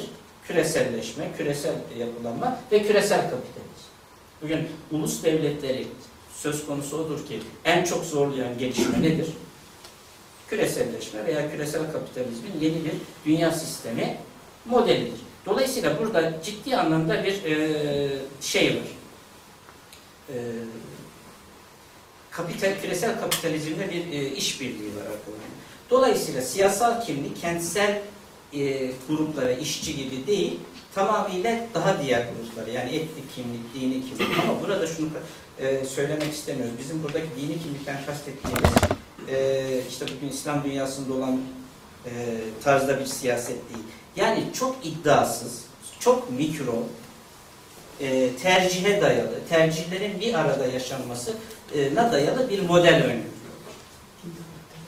Yani dindarlık bile değil. Yani bu e, yani mesela adam kuyruklu yıldıza tapmak istiyorsa bırak tapsın diyor. Bunun rasyonalitesini tartışma diyor. Yani söylediği bu aslında. Hayır, şimdi komşun çok özür dilerim homoseksüelse bırak o öyle yaşasın. Şimdi bunu kaç tane e, dindar kabul edebilir? Anlatabiliyor muyum ne demek istediğim? Yani e, İslam'ın tebliğle dönüşüm modeli gibi bir şey yok bunlarda. Yani bu yani bu şey postmodernlerde böyle bir e, çaba da yok. Mikrolaşma. Sonuna kadar mikrolaşma. Ve peki nereye gidecek? E, bunlar bir tür kent merkezli, e, bir tür kentsel konfederasyonların oluşacağını söylüyor. İleriye. E, yani gideceği en maksimum yönde bu. Ama az önce söylediğim gibi yapısal işlevsel model gibi, sistem modeli gibi kapsamlı bir okumaları yok siyaset ilişki. Zaten kendileri de böyle bir şey olamayacağını söylüyor. Yani böyle böyle bir e, böyle bir durum var. Dolayısıyla e, postmodern e, ha, postmodern siyasetin modası neden geçiyor? Bir kere küresel e, kapitalizm ciddi bir krizin yaşıyor. İki, bugün küresel kapitalizmin yayılmasının e, düşünsel dinamiklerini oluşturan kişiler bile ulus devlete bizim ihtiyacımız var diyorlar. Fukuyama'nın son kitabında açık biçimde ulus devlete bizim ihtiyacımız var. Çünkü ulus devlet o öyle bir icat ki kapitalizmin vazgeçemeyeceği bir ortam. Yeter ki sen onunla işbirliği yap. Ona di- burada direnmek ya da direnmemek sorunu. Yoksa ulus devlet değil. Yani eğer ulus devlet otoriteleri senin adına e, kendi alt otoritelerini küreselleşmeye adapte ediyorlarsa zaten çok iyi bir ortak. Çünkü onunla konuşarak bütün sistemi ne yapabiliyorsun? Dönüştürebiliyorsun. Tek tek kentlerle uğraşmak, tek tek alt gruplarla uğraşmak gibi. E, ve postmodernizmi en sıkıntıya sokan nokta da şu. Bunlar sandılar ki ulus devlet ortadan kal- kalkınca Avrupa'daki gibi bir iddiasız mikrolaşma süreci Doğu toplumlarında da ortaya çıkacak. Aksine öyle olmuyor. Ki seçimleri getirdik, İslamcılar iktidar.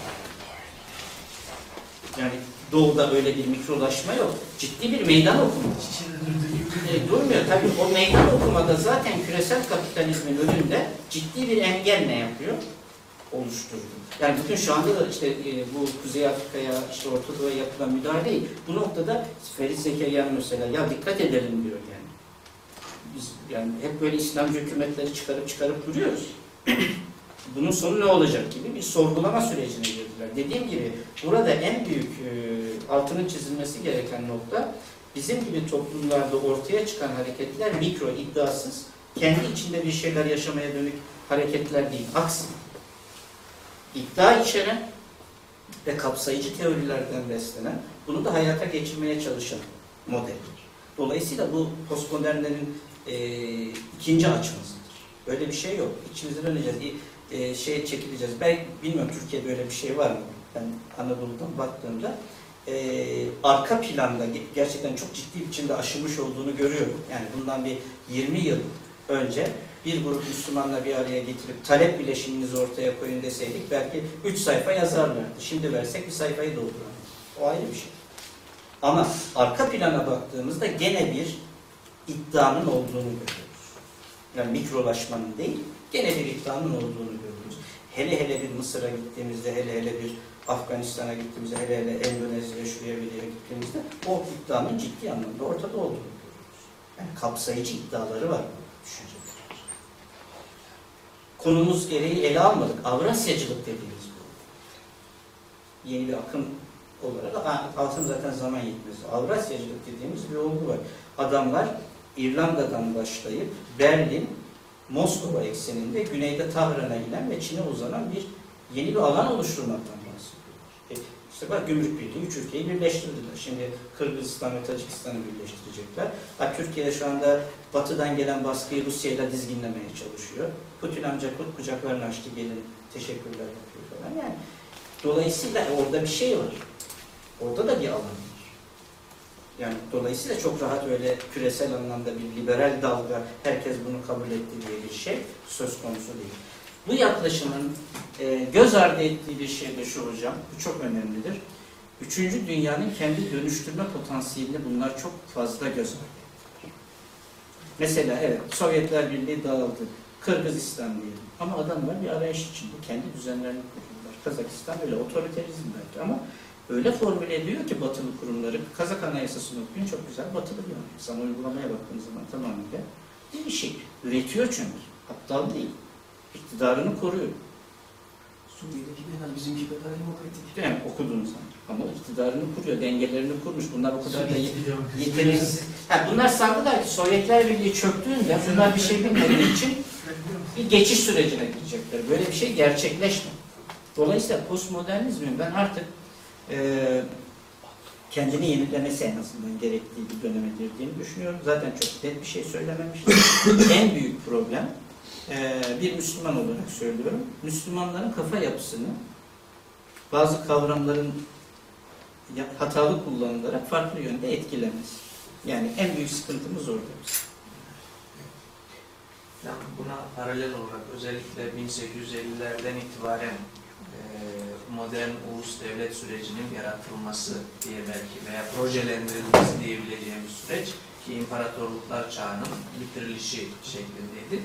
Şöyle bir söylem var şu anda. e, yeniden tekrar işte bölgesel entegrasyonlarla yeniden imparatorluklar çağına doğru e, bir geçiş olacak e, gibi bunu nasıl değerlendirebiliriz? Yani küresel kapitalizm buna pek müsaade etmeyecek diyorsunuz.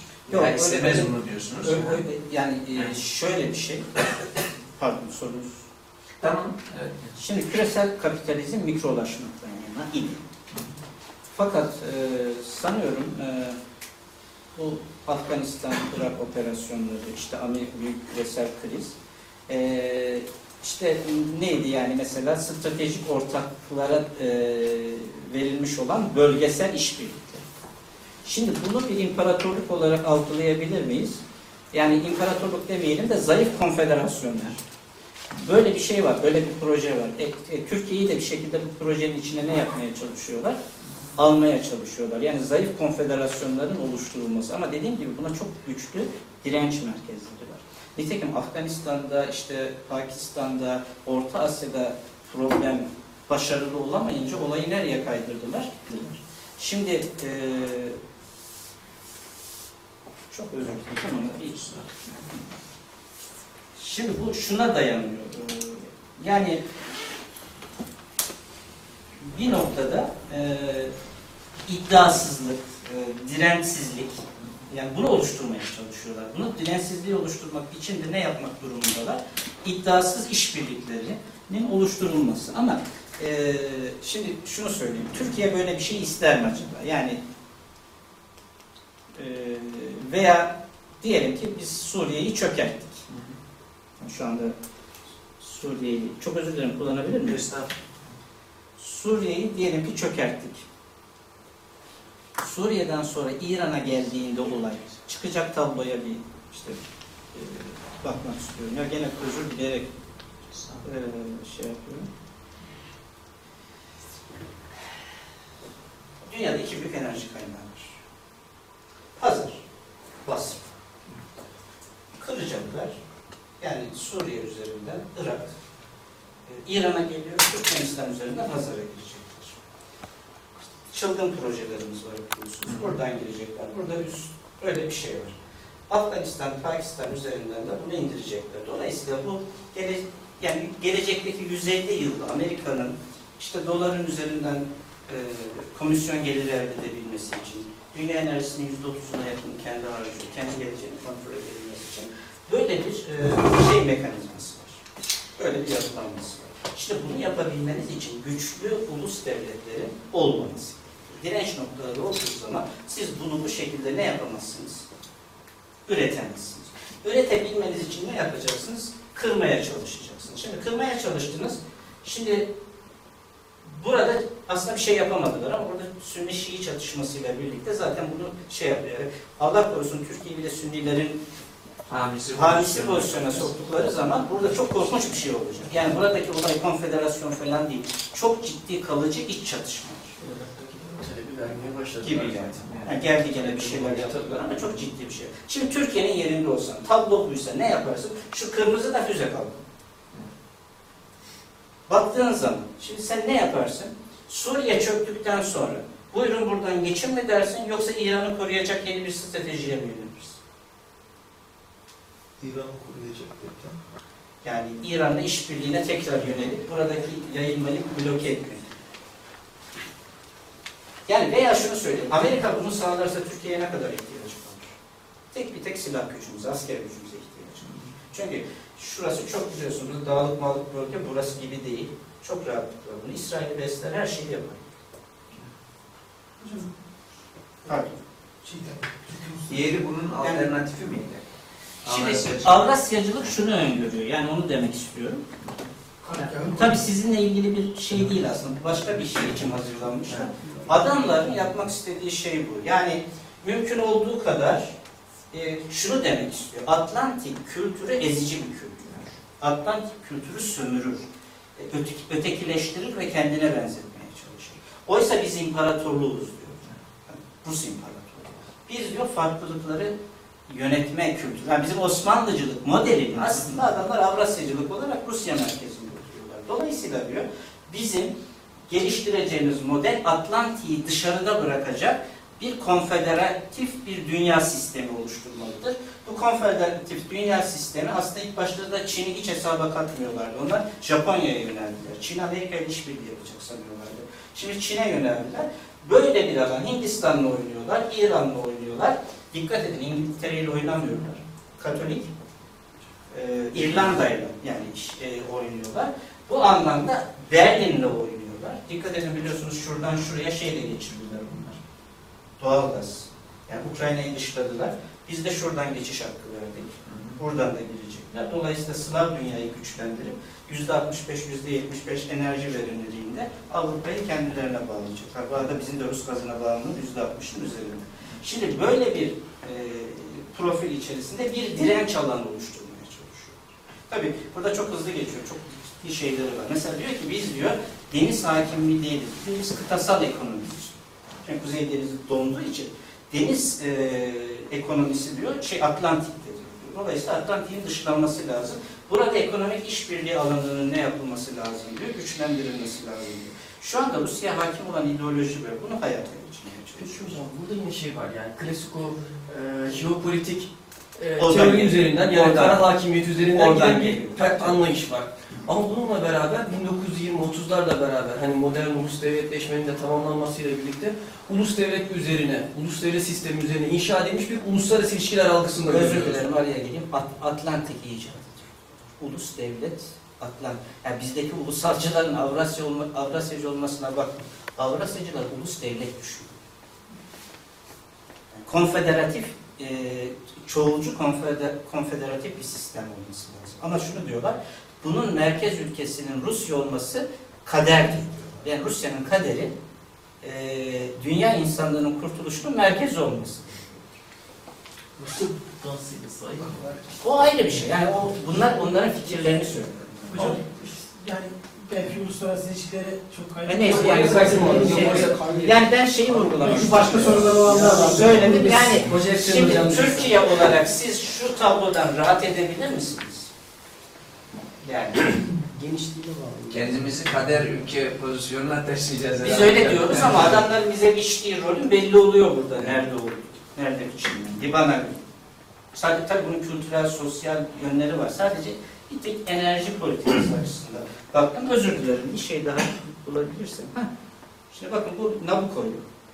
Ee, yani Türkiye'nin gözünü işte şu an boyadıkları şey bu. Yani şuradan Kürt doğalgaz ve petrolü gelecek. Ee, bu İsrail'i besleyeceğiz. Buradan Pazar gelecek. işte gelecek. Aslında Amerikan istediği buradan trans Hazar geçişi, Rusya donanması varken nasıl olacak? Ama ne yaptı Türkiye? Tuttu şuradan hat verdi. Yani şu anda ha, e, hani bir komplo da söyleyelim. Bir hafta sonra da Uludere'de biz Amerikan istihbaratıyla Amerikan istememiş şu, şu alanda. Bambaşka bir şey. Yani e, şimdi Türkiye'nin şunu yapması demek, benim yorumum, Türkiye'nin, kusura bakmayın uzatsam, e, Türkiye'nin bazı şeylerin farkında olması. Yani son dönemde de Suriye ile ilgili dikkat edin, Rusya ile teması hızlandırdı. Nasıl? ya öyle deme şimdi. Onu ayrıca konuşuruz içeride de. Yani Türkiye bazı şeyleri yani fark ediyordur muhakkak. Yani bizim gördüğümüzü hayli hayli görüyorlardır. Özür dilerim. Buyurun. Merkezde olan ülke biziz kardeşim. Evet, başka Merkez ülke tanımlaması da çok önemli bir tanımlama olarak kabul O ediyoruz. anladığı şeyi de. Hocam çok teşekkür ediyoruz. Ya kusura bakmayın. Estağfurullah. Kusur ya. Estağfurullah. Sorum Buyurun efendim. Sizce gelecekte hem Türkiye olarak hem dünya hem de Av- Avrupa olarak siyasi anlayışı nasıl yapıyorsunuz? Yani nasıl bir gelecek bizi bekliyor? Vallahi bu sorunun cevabını bilseydim Kanal 7'de bugün ne oldu programda ben çıkardım.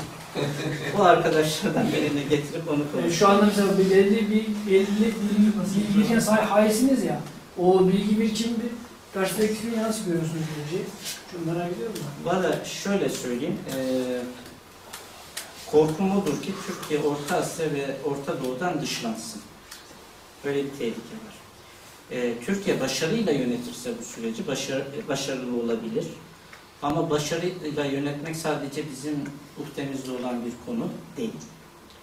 Yani eğer Suriye'deki rejim çökmezse, Suriye'deki rejim çöktü diyelim, çöktükten sonra biz yeni bir işbirliği alanını bölgeden oluşturamazsak, siz şimdi Nazarbayev'in yerine kendinizi koyun. Kıra kıra geliyorlar. Türk dünyası işbirliği. İşbirliğine yanaşır mısınız Rusya dururken? Azerbaycan işbirliğine yanaşır mı Türkiye? Türkmenistan 2003 yılında e, suikast yaptı. Yani biz dinlemiyoruz. Yani Amerika orada suikast yaptı. Yani. Sırf o, o modeli gerçekleştirmek için tabii. Yani oraya girmek için. E şimdi Türkmenistan'dan niye dışlanıyoruz bütün şirketlerimiz? Şu anda Türkmenistan'ı boşaltmak zorunda. Niye? Düne kadar aramız çok iyi. Yani onların yerine koyduğunuz zaman bu proje başarısız olursa korkarım ki dışlanma tehlikesi. Ama iyi yönetilirse e, yani Türkiye'yi gerçekten bir yere getirir mi? Evet getirir. Ama bunu zaman gösterecek. Ya bizim devlet sistemimizin bu anlamda dönüşümü, Evet. yani biraz önce bahsettiğimiz o kurumsalcı yaklaşım, işte uluslararası ağlara katılım, pek çok etkenlikle birlikte. Hı hı. Yani bir taraftan da yani daha mikro ağlarla, daha ayrılmaz parçalarla çok da böyle bir hani biraz önceki terminoloji kullanacak olursak merkez ülke olma vasfını da ipotek altına alan bir şey değil midir? Hocam şöyle söyleyeyim. Yani Şu an alır mı diyeyim? Hani çok şöyle, beğendik şöyle gelmesin bir şey söyleyeyim. Şimdi e, bir e, şey e, düşünün ki, bir ülkedeki siyasal yasa düşünün ki, bunu destekleyen toplumsal gruplar genellikle e, orta ve alt gelir grubuna dayalı toplumsal. Bunlar transfer harcamaları talep eden şeyler, toplumsal. Ama bir hükümet düşünün ki bu hükümet aşırı e, liberal politikaları uyguluyor. Şimdi e, şimdi dolayısıyla e, ama ne var? Bir e, hesaplaşma içinde ve bu hesaplaşma, bu hükümetin hesaplaşması toplumdan çok ciddi bir ne alıyor? Destek alıyor. Yani, yani insanlar ekonomik konularını, e, sıkıntılarını, şunları bunları e, bir kenarda bıra- bırakarak ne yapıyorlar? Siyasal e, iktidara bir destek veriyor. Yani popülist bir destek. Ama şimdi eğer belli bir noktada bir e, bu hükümetin yani hükümetin başarı şansı da bir de dünya sistemi içerisinde bir rol oynamasından kaynaklanıyor.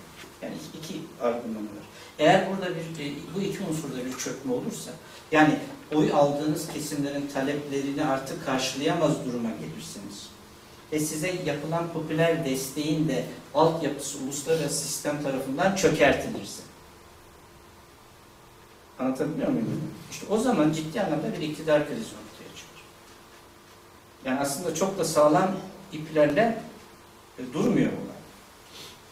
Yani biz sürekli olarak inşallah öyle olur. e, küresel krizin Türkiye'ye yansımalarını ne yapabiliyoruz şu ana kadar? Erteleyebiliyoruz. Erteleyebiliyoruz. Ha bunu da ertelememizin en iki nedeni var. Çok ciddi bir para giriyor Türkiye'ye. Bir de Arap sermayesi. Yani oralarda yaşanacak bir kriz, e, küresel krizin Avrupa'da yaşanacak bir daralmanın, reses, resesyonun bize yaşanması. Artı bir de uluslararası plan. Bu bakın biz ne dedik? Libya'ya müdahale ettirmeyiz dedik. Ettik. Suriye ile entegrasyon yapıyorduk. Değil mi? Yani bazı şeyler var burada. Yani buralarda ciddi aksamalar meydana gelirse bu popüler destek gittiği zaman e, iktidar yapısı zaten koalisyonel bir. E, son biliyorsunuz e, ameliyat sonrasında yaşananlarda bu ne kadar koalisyonel olduğunu yani ne kadar e, sıkıntılı olduğunu gösterdi zaten. Dolayısıyla bu açıdan da bakmak lazım. Bunu biz görüyorsak bunu dışarıda görüyoruz.